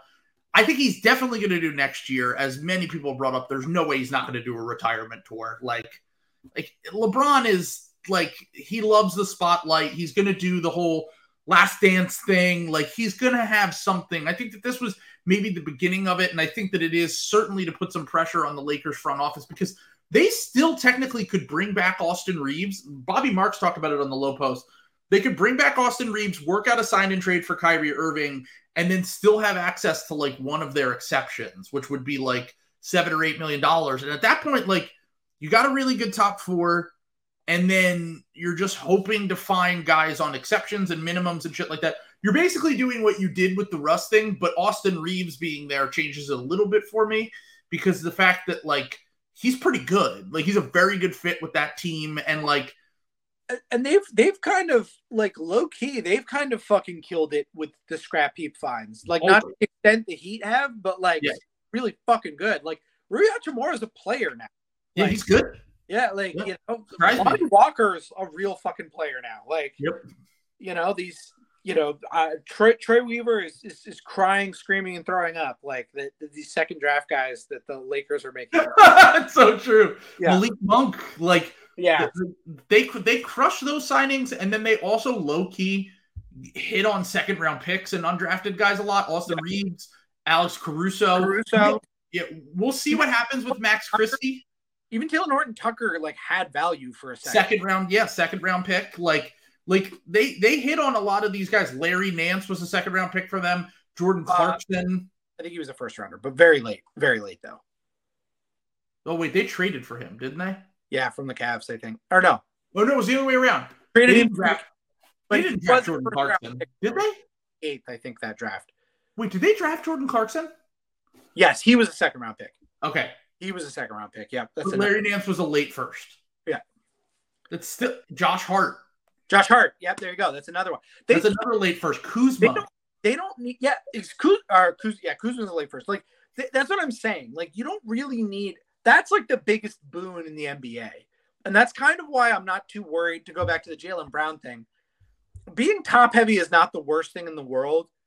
Like that's why I kind of believe in the Suns when they've, they've got a full off season to get this figured out. Like I think that model works of stars and then you just try and mix and match until you find a good guy. Like you, sure. you like I, I think that can work. And I think the Lakers the Lakers could be a better team next year. Like absolutely, I think. Like sadly. Quietly, sadly. Yeah, I was gonna say the Lakers could be pretty good, especially if they get Kyrie. The yeah. the other thing, it's funny you bring that up because I was like, every playoffs we do this thing, and I'm guilty of it. Everyone's guilty of it where we take these like isms and these like absolutes from this run from the Miami Heat means this in the playoffs, and yeah. this run from the Celtics or the Nuggets means this in the playoffs. And last year, the big thing was like you can't play small guards in the playoffs because the wings and da da da. And that now I'm watching Gabe Vincent and Malik Monk and De'Aaron Fox and Jamal Murray and Tyrese Maxey and all these guys who are just fucking good at basketball be pretty fine for most of the playoffs, if not great for some of these guys. And I'm like, okay, maybe that was a bit of an exaggeration. I think that the, it's funny you brought up the stars and scrubs thing because I think that people are going to think that they can recreate the Miami Heat model, and it's just not recreatable. Like you're not you're not going to hit as much as you can. The Lakers are probably the second best at this, and I think the fact that they they have real stars will probably help them. They're really good at scouting. They're really good at getting those guys later, but it is going to be really, really tough to build that. You might get it for a year or two, but for a sustainable model, I see. I don't know. I, I, I guess it depends how good the star is too. Well, I might disagree with you a little bit there because I think part of the thing is you just have when you have guys just kind of on your bench absorbing. When you're desperate, you you roster churn. You know, you, sure. you see a lot of guys. A lot of guys come through the door. Like how many guys have played for the Lakers in the last like five or six years? Like it's a, it's a ton. Yeah, and it, same thing with the Heat. Like I think it's less about those teams. They're definitely good at it, but I think there's also a huge component of it that is just having the roster spots and the roster churn to get a look at all of these guys. Sure. And you get to kind of figure out who do you like, you know, like once the Boston Celtics like had signed Sam Hauser, you know, they got to get they got to like find Sam Hauser, but then immediately they signed had fucking Gallinari on the team in suits all the time, and Blake Griffin is there as the fucking, you know, uh, I don't know, the the bus dad or whatever the fuck he calls himself. Like that this is like like you lose what last year's Celtics had, which is after the Derrick White trade when they sent all the guys out they had a bunch of open roster spots and they could kind of like churn in some of these other guys. And, you know, I think that's part of it. And again, why I think maybe I'll be owned on this, but I want to put my flag down that I think the Phoenix Suns are going to be a lot better than they were this year because they're going to have a full offseason to like kind of figure some of this shit out. And like well, that. It's funny to me because I actually look at them and I'm like, they kind of did that though. Like, not not to say they hit on everyone, but like Jock Landale was certainly a hit. Yep. Uh, Josh Okogie in the regular season was very good for them. Uh, Torrey Craig was good in some capacity, especially in the first round of this playoffs. The thing is finding sustainable guys that fit around your stars that can also play in the playoffs is, is the big thing. And maybe that's why they fired Monty and they want to find a coach that's more like has more of a system that they can plug and play. Even though I actually kind of like Monty's system for what they did, it was just he might have lost the locker room too. So, well, you know, they've got to be getting ready to play with Rob Williams and Marcus Smart next year. Um, Celtics GM Bill Simmons has been on the phone with Mat Ishbia. Yeah, and he's he's bringing in um, the guy guaranteed to make the Celtics tougher. Uh, that is, of course, DeAndre Ayton. With the, Guy who and, literally did no showed the last Phoenix Sun game of the year. So uh, both of them like didn't yes. play in the last one this year, and then last year he was benched in the second quarter of that game because he was complaining by the coach. And uh, I do just want to throw out there, uh, future. It's going to be a great culture in Phoenix next year with Rob Smart and future head coach Doc Rivers, who threw his name, his his uh, hat into the ring today, according to Jake Fisher. They will be him and Isaiah Thomas running the show next year. I, I will say Doc would fucking love Marcus Smart. Like first off, Doc would love Marcus Smart, but Doc would also love fucking Phoenix, dude. You know how many golf courses are in Phoenix? Yeah, you posted this. You said there's like 40, right? It's, there's like 400 no, no, it's not that much. It's like 150 or something. He could go to a different golf course every day of the off season and two different ones on every day of the week on every work day. He's like, gonna love it, and it's not far from LA. Like He can go back to Bel Air Country Club anytime he wants. Like Doc, Doc, Doc was built 200. It's 200 golf courses in Phoenix. That's perfect. so so- there you go. Let's lock that in right now. Like that. That is that is a done deal. Done deal. Yeah. So uh before we move on to the coaching stuff, because I do have a few coaching notes here. Yeah. Um Trae Young to the Lakers. What? That was the Jovan Buha uh reported that today that the Lakers are interested in Trae Young.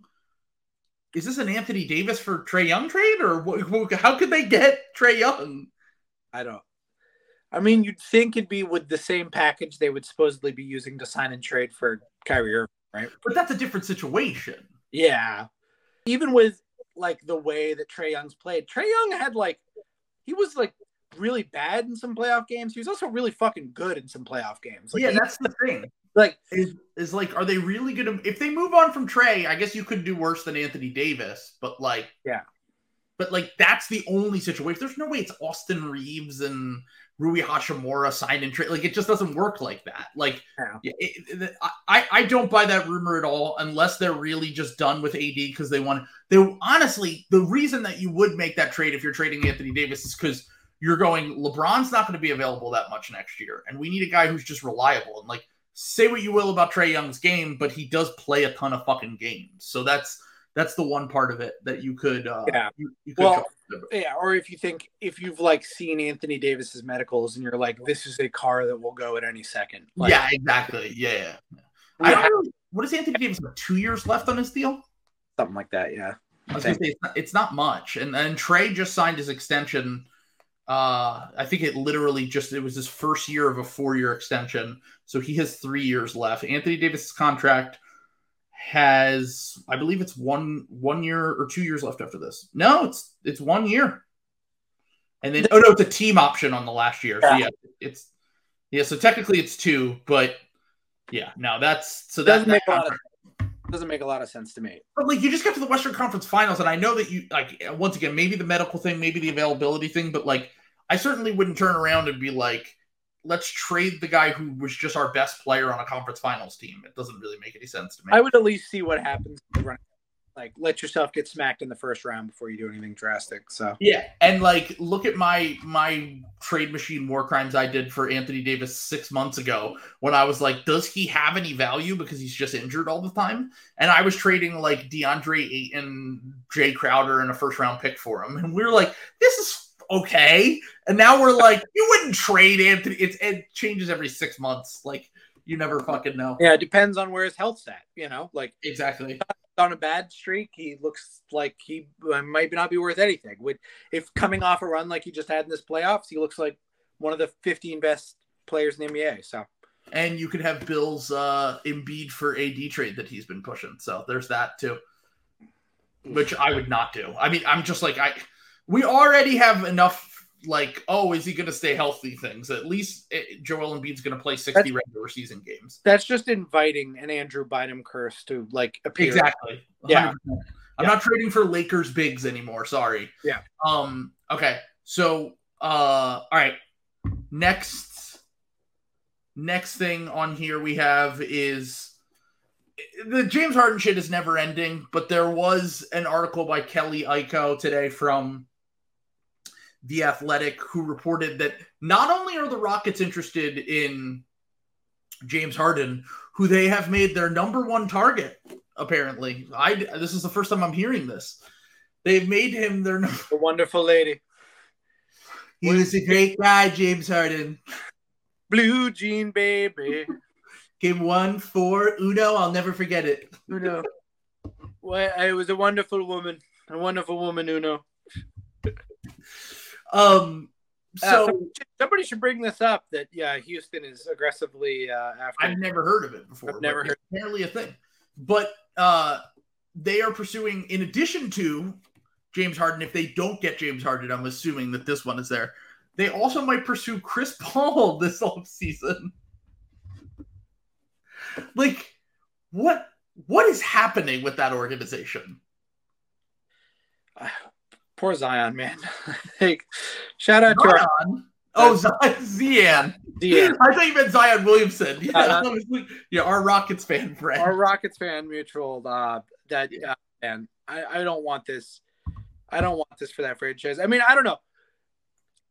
Like maybe if you maybe you want to bring in Chris Paul because you want to open up some roster spots and having Ime Udoka and Chris Paul on the same team would make you want to kill yourself if you're a young player.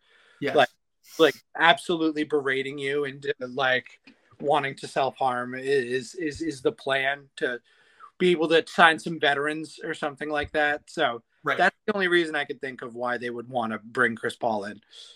Yeah, I mean it makes sense. Um, I think that uh, if you want to really do the full on boot camp, scared straight with the Houston Rockets, have Udoka and Chris Paul lead the charge. Mm-hmm. I'll say this much: I actually said this earlier. If the option is what what what Windhorst has reported, which is an insane contract that I've heard, not I have not heard from sources. Kyle Neubeck said that he thinks uh, that the Sixers would never give James Harden that five year, $200 million contract that he wants.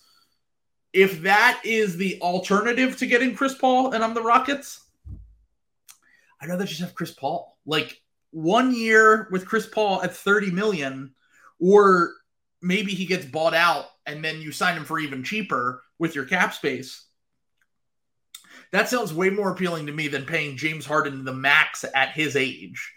And and, and really potentially having a, a disaster potential with that contract and like having like I don't know what's worse for your what what's what's better for your culture. James Harden doing whatever the fuck he wants, or Chris Paul doing whatever the fuck he wants in in the opposite way. But, here's the thing, though: the fact that there have been James Harden rumors means that that doesn't fucking matter to the Rockets. You know what I'm saying? Like, yeah all this stuff is clear. That's why universal across around the league, everyone was like, "What the fuck?" when like that dropped on Christmas. Like, yeah. why would that happen? Because it makes no fucking sense for the Rockets, for James Harden, for anybody, except for uh, James Harden living a cool lifestyle. Which I'm not gonna, I'm not gonna like uh, disparage him for that. That's fucking sick. You know, like if you want to do that, that okay. do it. But I just don't understand why I would want that if I'm the Houston Rockets. And the fact that it just keeps popping up means that uh they're it seems like their heart is kind of set on this. So Yep. Um so so at this point it does feel as though the the Rockets are exploring like all their in that article uh Kelly also said the the Rockets could explore trying to trade up to the second pick. So if that's the case, they're definitely going after I mean, I would hope they're going after Scoot Henderson, not Brandon Miller. Um, another great culture guy potentially, Brandon Miller.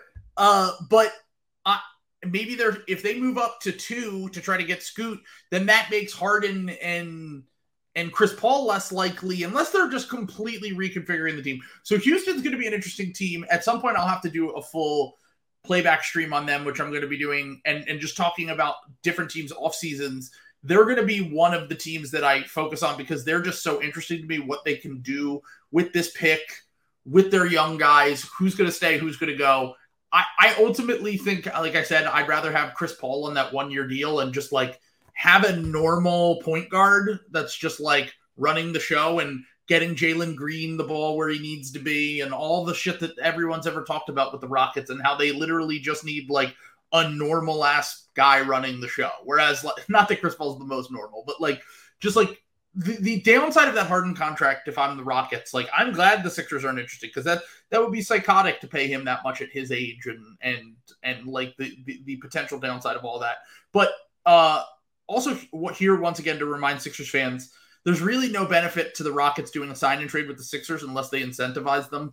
So if you do have that in your mind still, just remember, unless they're doing the Sixers a favor, which I don't really know, maybe Harden wants them to.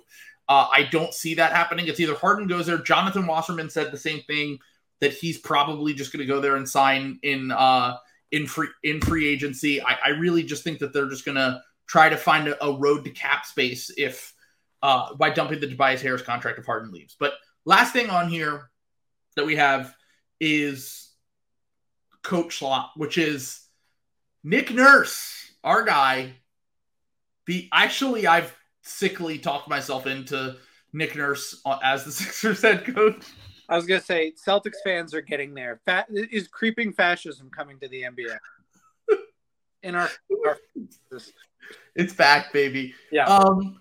So right now we have Nick Nurse is being courted by the Milwaukee Bucks. He apparently is seemingly their number one choice. It sounds like the Phoenix Suns, and he's already interviewed for the Sixers job. Now the Sixers, the Sixers are kind of in a weird spot right now because they've interviewed Vogel, they've interviewed Nick Nurse, but they don't know what's going to happen with Doc Rivers yet. And it's kind of this coaching musical chairs here where like the Suns want Nick Nurse, but if they don't get Nick Nurse, they might hire Doc. But the Sixers are going to have to pay Doc's salary if he doesn't get a job. So they're in a situation where because they're waiting just to see if Doc gets hired elsewhere, they might lose out on Nick Nurse, who might be who apparently is Daryl Morey's guy. And he wants him. That's what Mark Stein says, which I don't know. Mark Stein gets shit wrong all the time, especially about the Sixers. But that's the only thing that's been reported. If you're first off, if you're the Bucks, the Sixers, the Suns, do you think Nurse? I think I kind of, I weirdly enough, I kind of think. here's my pitch on why I think he's the best coach for these teams. You already know what you're getting with all the other retreads that we talked about. Yeah. Nurse at least had a situation in Toronto where there was a clear disconnect between the front office and what he wanted to do. Everyone talks about, oh, he plays players too much and stuff. Go back and look at the minutes from the 2018 2019 team. When he had depth, he played guys. He just clearly didn't like the Raptors' depth and was like, I'm not going to play these players who I don't like. So there was clearly a disconnect there. And then in addition to that, I think that the Bucks, the Sixers, and the Suns are very much in like, we need to win the title next year or the year after, or we're fucked. Hmm. And if you hire Nurse and everything goes poorly, well, it was your Hail Mary attempt anyway, especially for the Sixers, because Joel Embiid might ask out in a year from now if you don't fix it. And I, I kind of think that's why I would fucking consider doing it. Yeah, I mean, Nurse kind of strikes me as one of these coaches who like wears out their welcome in like three years, but sure. like get three years of like a really good team out of it. So yeah if you're like you just said, if you're one of these teams that has expectations for right now, like the Suns, like the Sixers, like the Bucks, like that's fine. Like, you know, why not? Like, go ahead, knock yourself out. Fascism is back, baby. so the so, trains are going to run on time. this is that the, the, the Mussolini the Mussolini Sixers are are here. Let's go, dude. Yeah. South Philly, baby. Italian. yeah. South Philly Italians. Mussolini. Hey. Fascism. Hey. Mussolini. He was a great guy. They hung him upside down. For what? Hey. There is no mob. That's why we hate the fucking communists. Yeah. Hey. Oh. they finally they finally got someone to go after Gritty got a friggin' socialist walking along. This friggin' anarchist. He's orange. Walking up and down Broad Street like he's a big fucking tough guy. So, uh, so yeah, that's that's my thing. Is if you're a team that is desperate and needs to win now, Nurse, like you said, you're probably gonna have. He's probably gonna wear out his welcome because he's a stubborn asshole. But if you like, I, have kind of said it like this, and once again, the Sixers are turning me into a boomer because yeah, yeah. we've had two really nice coaches who get along. Not that I mean Doc's kind of an asshole, but like a playful asshole. Like I think all the players liked him.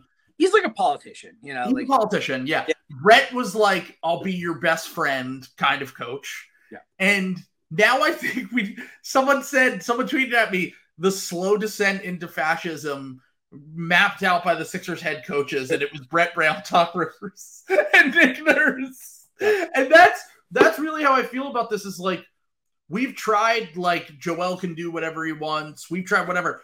Nurse is. I know people don't think of him as an offensive coach, but he does have an offensive background. Like he made, he at least was part of helping Fred VanVleet become an all star. we need Tyrese Maxey to grow into a big role, especially if James Harden leaves. If James Harden leaves, I'm almost like you need to get Nick Nurse because we need a coach that will at least have potential to help to try to make Tyrese into an all star so that they can contend in the next two or three years. Because otherwise, you're you're kind of fucked. And I I look at the other coaches as like Vogel's a defensive guy. Um, uh, Monty is more of a you know he has a system, he has some offensive stuff, but he's apparently apparently Monty and Bud are both going to take the year off. Is is what has been floated out there by James Edward of the Athletic, and why they haven't been interviewing for jobs is because they're both getting paid next year, so they're probably just going to take the year off and then come back in in the coaching search next year. So like, I don't really think the candidates are particularly good, and you need to get you need to nail this hire. Like if you go for an assistant and they are a Joe Mazzulla, you're fucked. Well, I will say this though, like Joe Mazzulla is kind of an outlier, just True. how fucked up that Celtics like you know situation was on short notice. You know, Sure. he's second row Joe for like a reason. Like he was like literally like the last assistant coach because everybody else got fucking jobs that offseason. Yeah. Um, so you know, I, I, I, you know, think about other like relative unknowns who have like been hired out of nowhere. Um, like There have been a lot of good ones. like Chris Finch, like usually they're good. Kenny Atkins, um, got like guys getting their first chance are rarely like fall flat on their face. Like I think Yeah. what, what are some of the only ones are like guys that are hired like that to preside over tank jobs are like some of the only times that fails. Like Steven And that's on purpose. Uh, Like, yeah, it's like Stephen Silas, like you said. Yeah. Yeah, Uh, like so. I think like I don't know. I, I think I almost kind of want if the Celtics do fire Joe Mazzulla to just kind of do what they did with the Ime Udoka search again. Like go find another guy who has a clear vision, who Sure. like wants a wants a chance and give him a chance to like build the team from the ground up. You know, like I don't. I mean, I don't know. Get Chris Quinn from the Heat. He's he's Spo's number one guy. That would be awesome. Steal some devil magic. Well, that was what uh there was like a conspiracy theory going around Reddit that uh Ime Udoka gave the Heat all the all the Celtics stuff. Here the intel.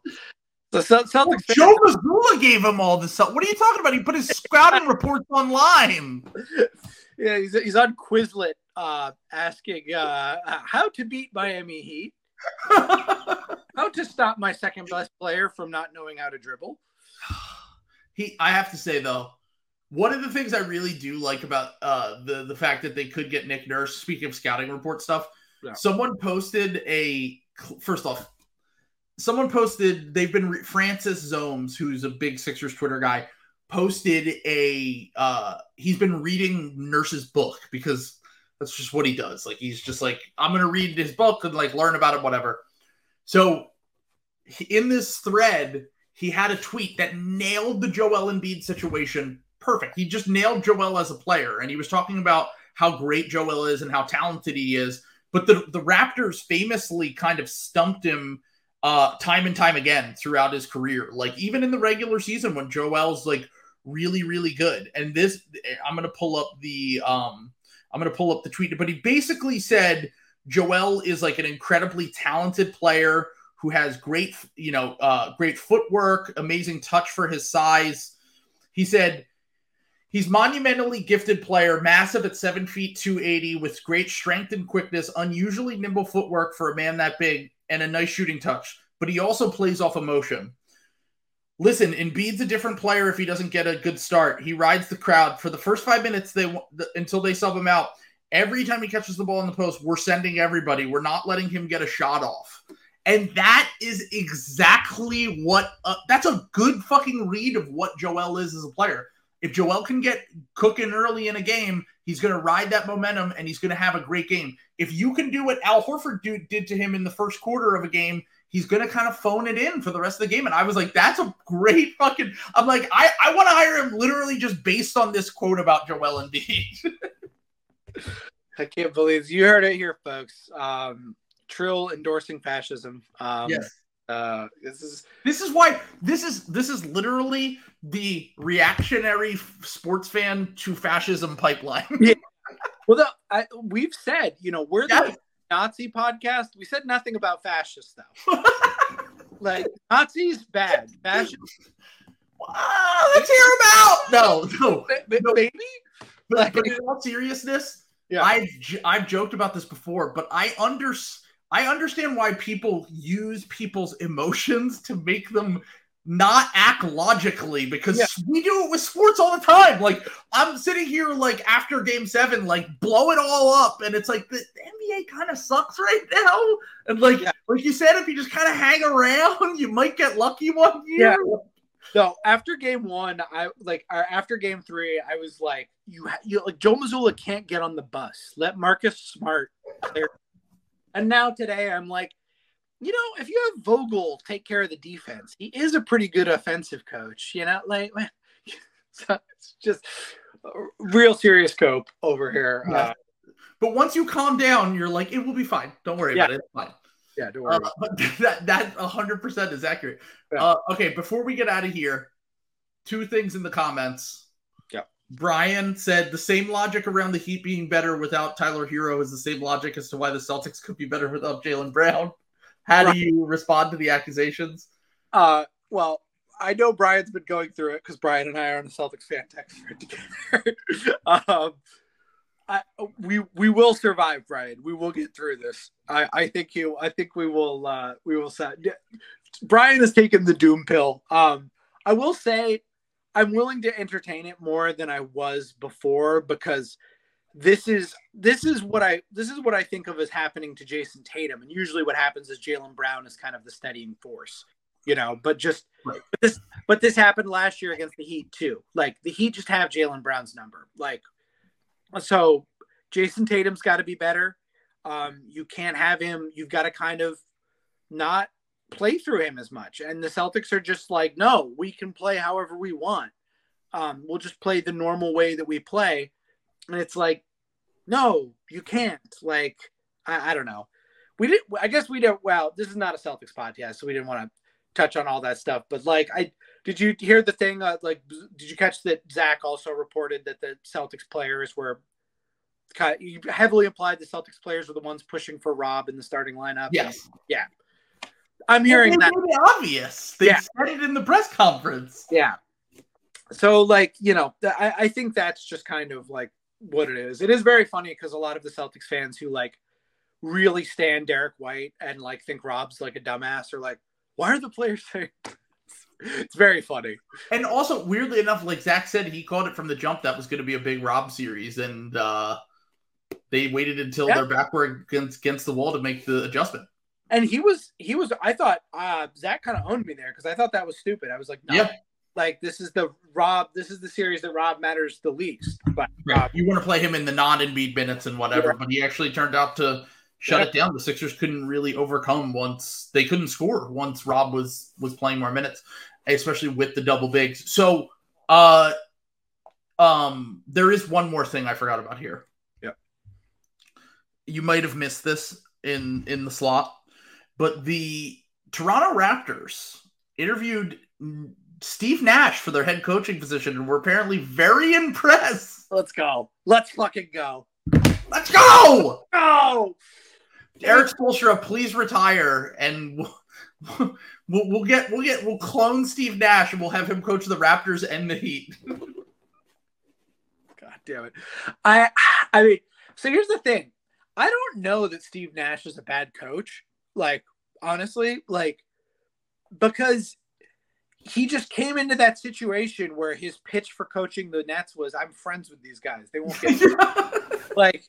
Oh yeah, I'm boys with KD. Yeah, like that's like that was the entire pitch, and like I think he's a pretty bad coach when they fired him, and then they literally were like, "All right, let's make two adjustments," and then they until the team fully blew up, they they were one of the best teams in the NBA. Well, but I think that you know, like, look, I, I think that's kind of how much of that is the guy being a bad coach and how much of that is we're fucking sick of this guy can we have someone else you yeah, know yeah that might have been it yeah like you know like i i think that those are kind of separate things um you know will he it would be very funny to see like the raptors um What are they gonna do? I have no idea what to make of the Raptors. You can tell me the Raptors were like second in the East next year, or that they're like fucking second from the bottom, and I would believe they're you. running it back, baby. Some as, as someone put it out in the Discord, uh, man, they really don't. They really want to get that spur, that pick that they top six protected to the Spurs if they're hiring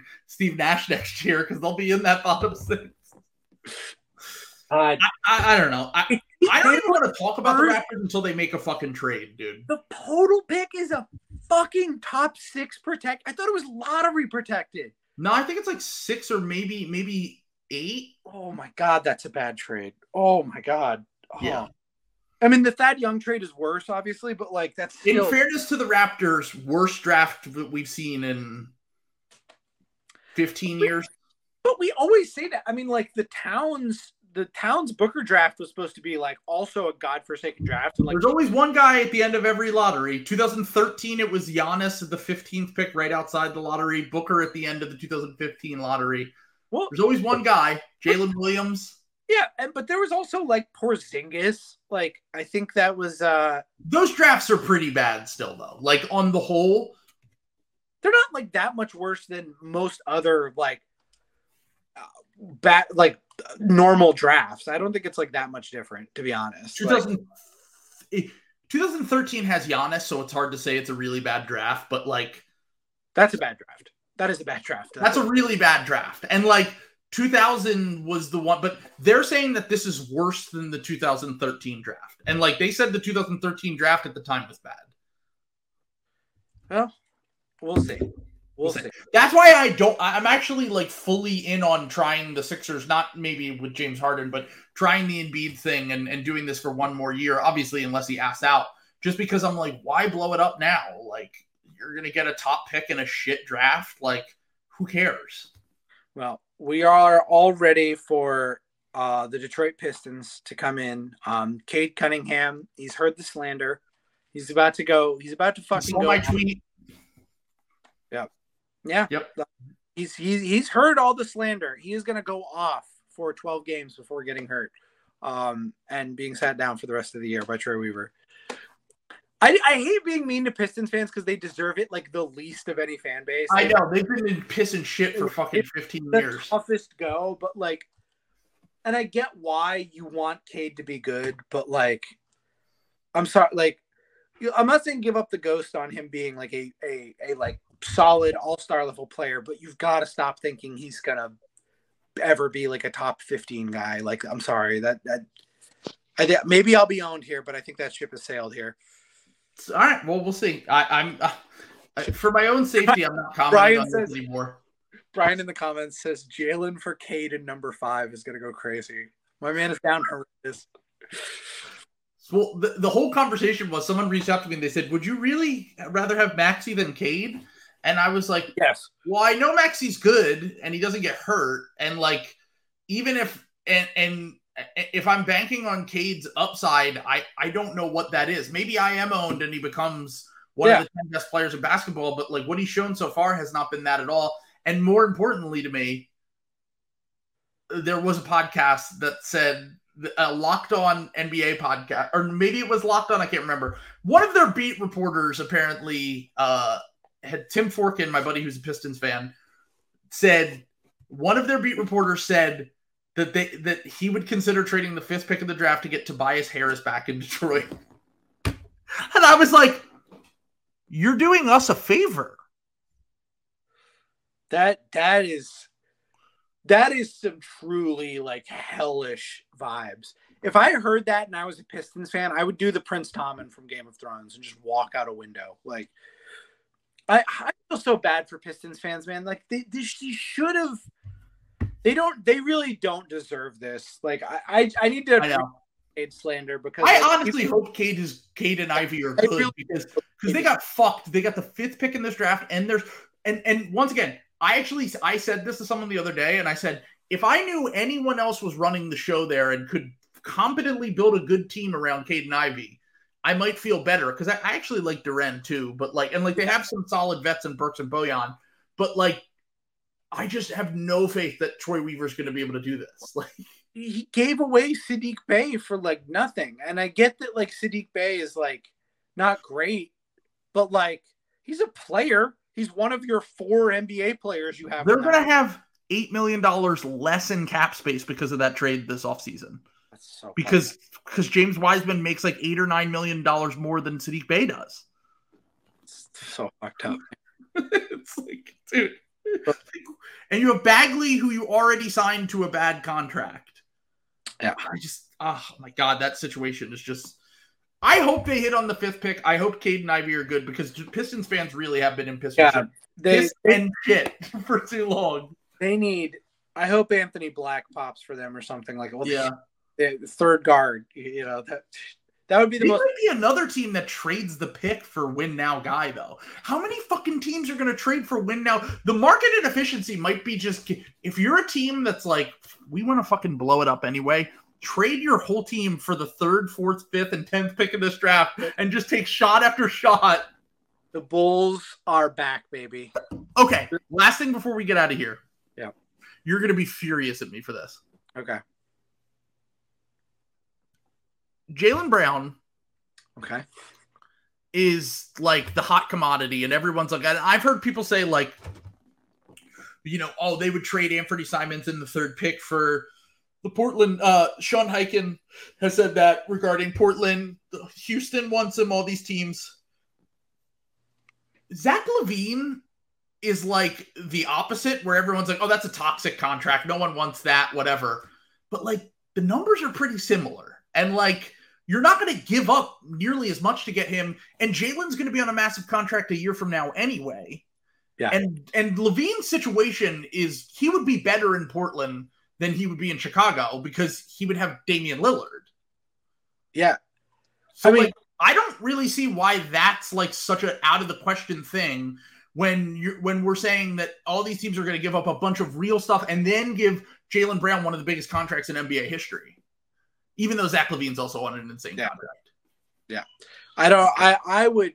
I think the Bulls are going to be feasting um when they trade DeMar DeRozan and Zach LaVine for other guys this offseason. They so should. they should like if you have good players, you should like be trading them this offseason because like there's just a lot of teams that feel like they are in it or want to make a pick or, or get somebody. Like there's really who are the clear tanking teams? Like the Pistons, maybe the Pacers. I don't think either of those teams are going to tank next year.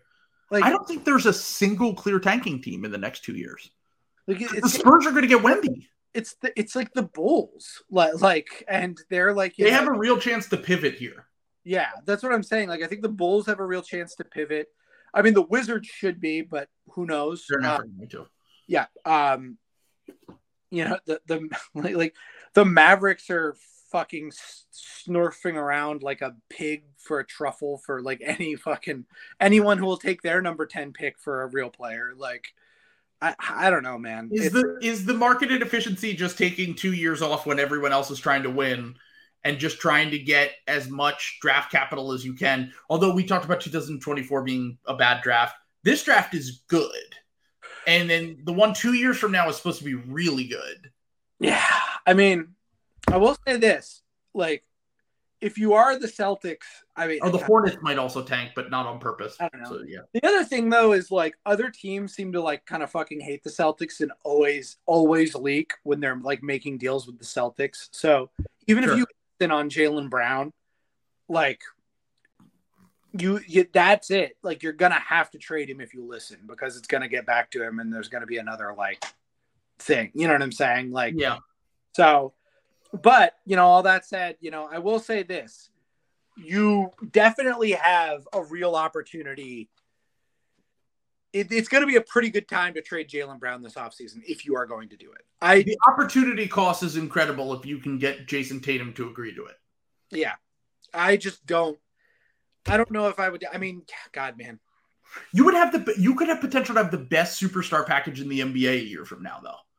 Like you would just have if you just got like picks and prospects, and then the, any of those guys hit on the Celtics.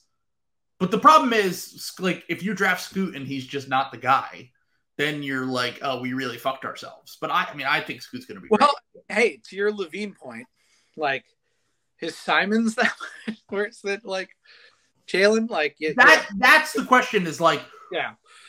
I don't know. It's tough for me. It's tough for me because like the, the answer we is no. yes. Jaylen Brown can play in the NBA Finals. Yeah, and he's That's why. That's why I would have the hardest time trading him. Is because we've seen him play well in the conference finals and the finals. There's like a short list of guys I can say that about. Yes, yes. That's what I'm saying. Like, you know, like it's it's a tough decision. You know, it's a tough decision. I think that I think Jaylen's warts are being kind of blown out of proportion because there is one to one and a half teams because I get they the Warriors kind of did this to him again. But like, you know, how often do you think you're running into the Heat? Like that's a serious. That's not a rhetorical question. Every single year. That's what I'm saying. You think it's going to be every single year, then maybe This is what I was going through with Tyrese Maxey when he was playing like shit through three games of the Celtics series. And I was like, oh my God, are we going to have to trade Maxey because he can't beat the team that might be the best team in the Eastern Conference? And then he turned it around to later in the series and I was like, thank God I don't have to have that. But like, those are the conversations that you need to have when you're trying to get through a certain team. Um, here I'll say this: I, I would not, I won't be devastated if the Celtics trade Jaylen Brown, but I, I would like them not to. I'd like to kind of see it through. I still believe in Jaylen, um, even though he can be infuriating sometimes. Like, I still kind of believe in this team. Like I've seen them when they have a normal coach, they they do fine. Um, so. I'd rather, I'd honestly rather they fire Mazzulla than trade Jaylen Brown. So, that said, if you can get uh like uh two Brooklyn picks and a Houston pick and number four, like Be pretty tempting. you gotta you gotta at least kind of find it fucking think about it at that point. Like Yeah. How do your scouts feel about Jalen Green, Jabari Smith, like those kind of prospects is really what it comes down to. You like Jabari Smith. You're a Jabari guy. I mean not not for Jaylen. I, I he's one of the prospects included. He's not the Yeah. main thing. If you're getting the fourth pick plus future Brooklyn picks, I also am not like a Thompson twins guy. Like I would much rather Yeah. have the third pick than the fourth pick. Like well, I- Tom, the Thompson twins just make no sense on a team like Boston. yeah. Like you, you just like okay, we have a, a athletic, toolsy wing that won't be good for four years. Like I'm kind of a Scoot guy. I, Scoot has like "fuck you" in him, which like the Celtics mm-hmm. kind of need. You know what I'm saying? Like I, I, I, I don't know. I, you're going Bill mode. I, that's what I am going Bill mode. I, I'm, I'm sold. I'm sold on Baby Russ. Like let me. I also kind of think like you have you guys need a ball handler yeah. and like shout out to Celtics Matt who absolutely nailed this a year ago when he was when Schroeder came on the team. This was at the beginning of the season and he was like Schroeder isn't good, but you can see the idea of the Celtics with an athletic guard and if you just got a good version of that player, it could really work, right? Obviously, this was in the situation where you didn't give up Jaylen Brown, but he was like, take Smart, take Rob, take all the picks we have, and throw it at the Kings for De'Aaron Fox when they were picking between Halliburton and Fox. And I was like, if you had made that trade, this team would be really fucking good. Well, no, they wouldn't be because Al Horford would still be bad, and they wouldn't have Rob. Uh, can't trade Rob and Smart. I, I, I, I'm so mad at Matt about that one. Even though we know De'Aaron Fox is like an All NBA player and clutch player. He's so good, dude. Like I, I, I was wrong about Fox, by the way. I was out on him for like two years. Yeah, same. I thought I was saying I was saying the Knicks killer. trade him for Julius Randle. Like, I know. I think I probably made some. Yeah. Yeah. I did. I did talk myself into him for the Sixers at one point, but we were so desperate in the middle of the Simmons situation that I was willing to do fucking. I was like, Caris LeVert, sure. Malcolm Brogdon send him our way. All right. Um. Anything else you want to say before we get out of here? um, I wish if uh, yeah, I was gonna say- what if uh the Jaylen wonder what about a, a Jaylen Brown package where some of those picks get rerouted to uh no, it's not gonna work. Say it. Jaylen Brown. I was trying. I'm trying to get Jarrett Allen, who I, I feel like days might be numbered in uh, Cleveland. Um, Oh well, yeah, but the, I was gonna say the thing is, is that you wouldn't want to trade Jaylen, have the fear. You wouldn't have the fear of Jaylen going to a team like the Cavs because the last, the thing that they need is Jaylen Brown. well, you would like. What about like Garland and Allen for Jaylen Brown? I mean, that's that's a lot for Jaylen Brown. Yeah, exactly. Yeah. I mean, Garland's a similar level player to to to Brown to me, though. Like I, mean, he's like a, I don't. He, I don't think he's. I don't think he's making second team all all NBA for. He might eventually. He's twenty two. He is 22. That's true. He's like 22 or 23. Like he's still really young. I mean, the reason I bring that up is because I really want Darius Garland. You know, that's what I'm saying though. It would need to be a package like that where it's like the Celtics are probably getting away with something. You know, like for me to like a Darius Garland for Jaylen Brown trade does intrigue me a little bit. And he's friends with Donovan, right? But he's also friends with Tate, Tatum and Donovan are also friends. Yeah. No, they want Donovan was linked to the Celtics forever. Like before that, like that was like the joke. Um, yeah, I mean, I don't know. We'll see. I'm I'm sticking with it. Um, if you're hearing this, you either know the fate. Uh, you either know that I'm happy and the Celtics uh, lost last night and the offseason started and my pain is over. Let's or go. The Celtics won last night. Now I remain in my horrible hell purgatory for one more fucking day. If this, I will say, like maybe if Celtics lose tonight, and like it's funny that I even brought this up. If the Celtics force a game seven and they lose it, I will be the most miserable I've ever been in my life. like I will. That is the absolute worst thing that could possibly happen to me. I just want them to lose tonight if they're planning on losing. You heard it here first, folks. Heat and seven. so, um, also shout out to the six man of the year for the Boston Celtics, who is going to have a great game tonight. That's right, Scott Foster. Scott Foster, the Celtics six man of the year. 12 and 0 under Scott Foster. Yeah, he stole the award from Immanuel Quickley. The extender into St. All right, peace. Peace.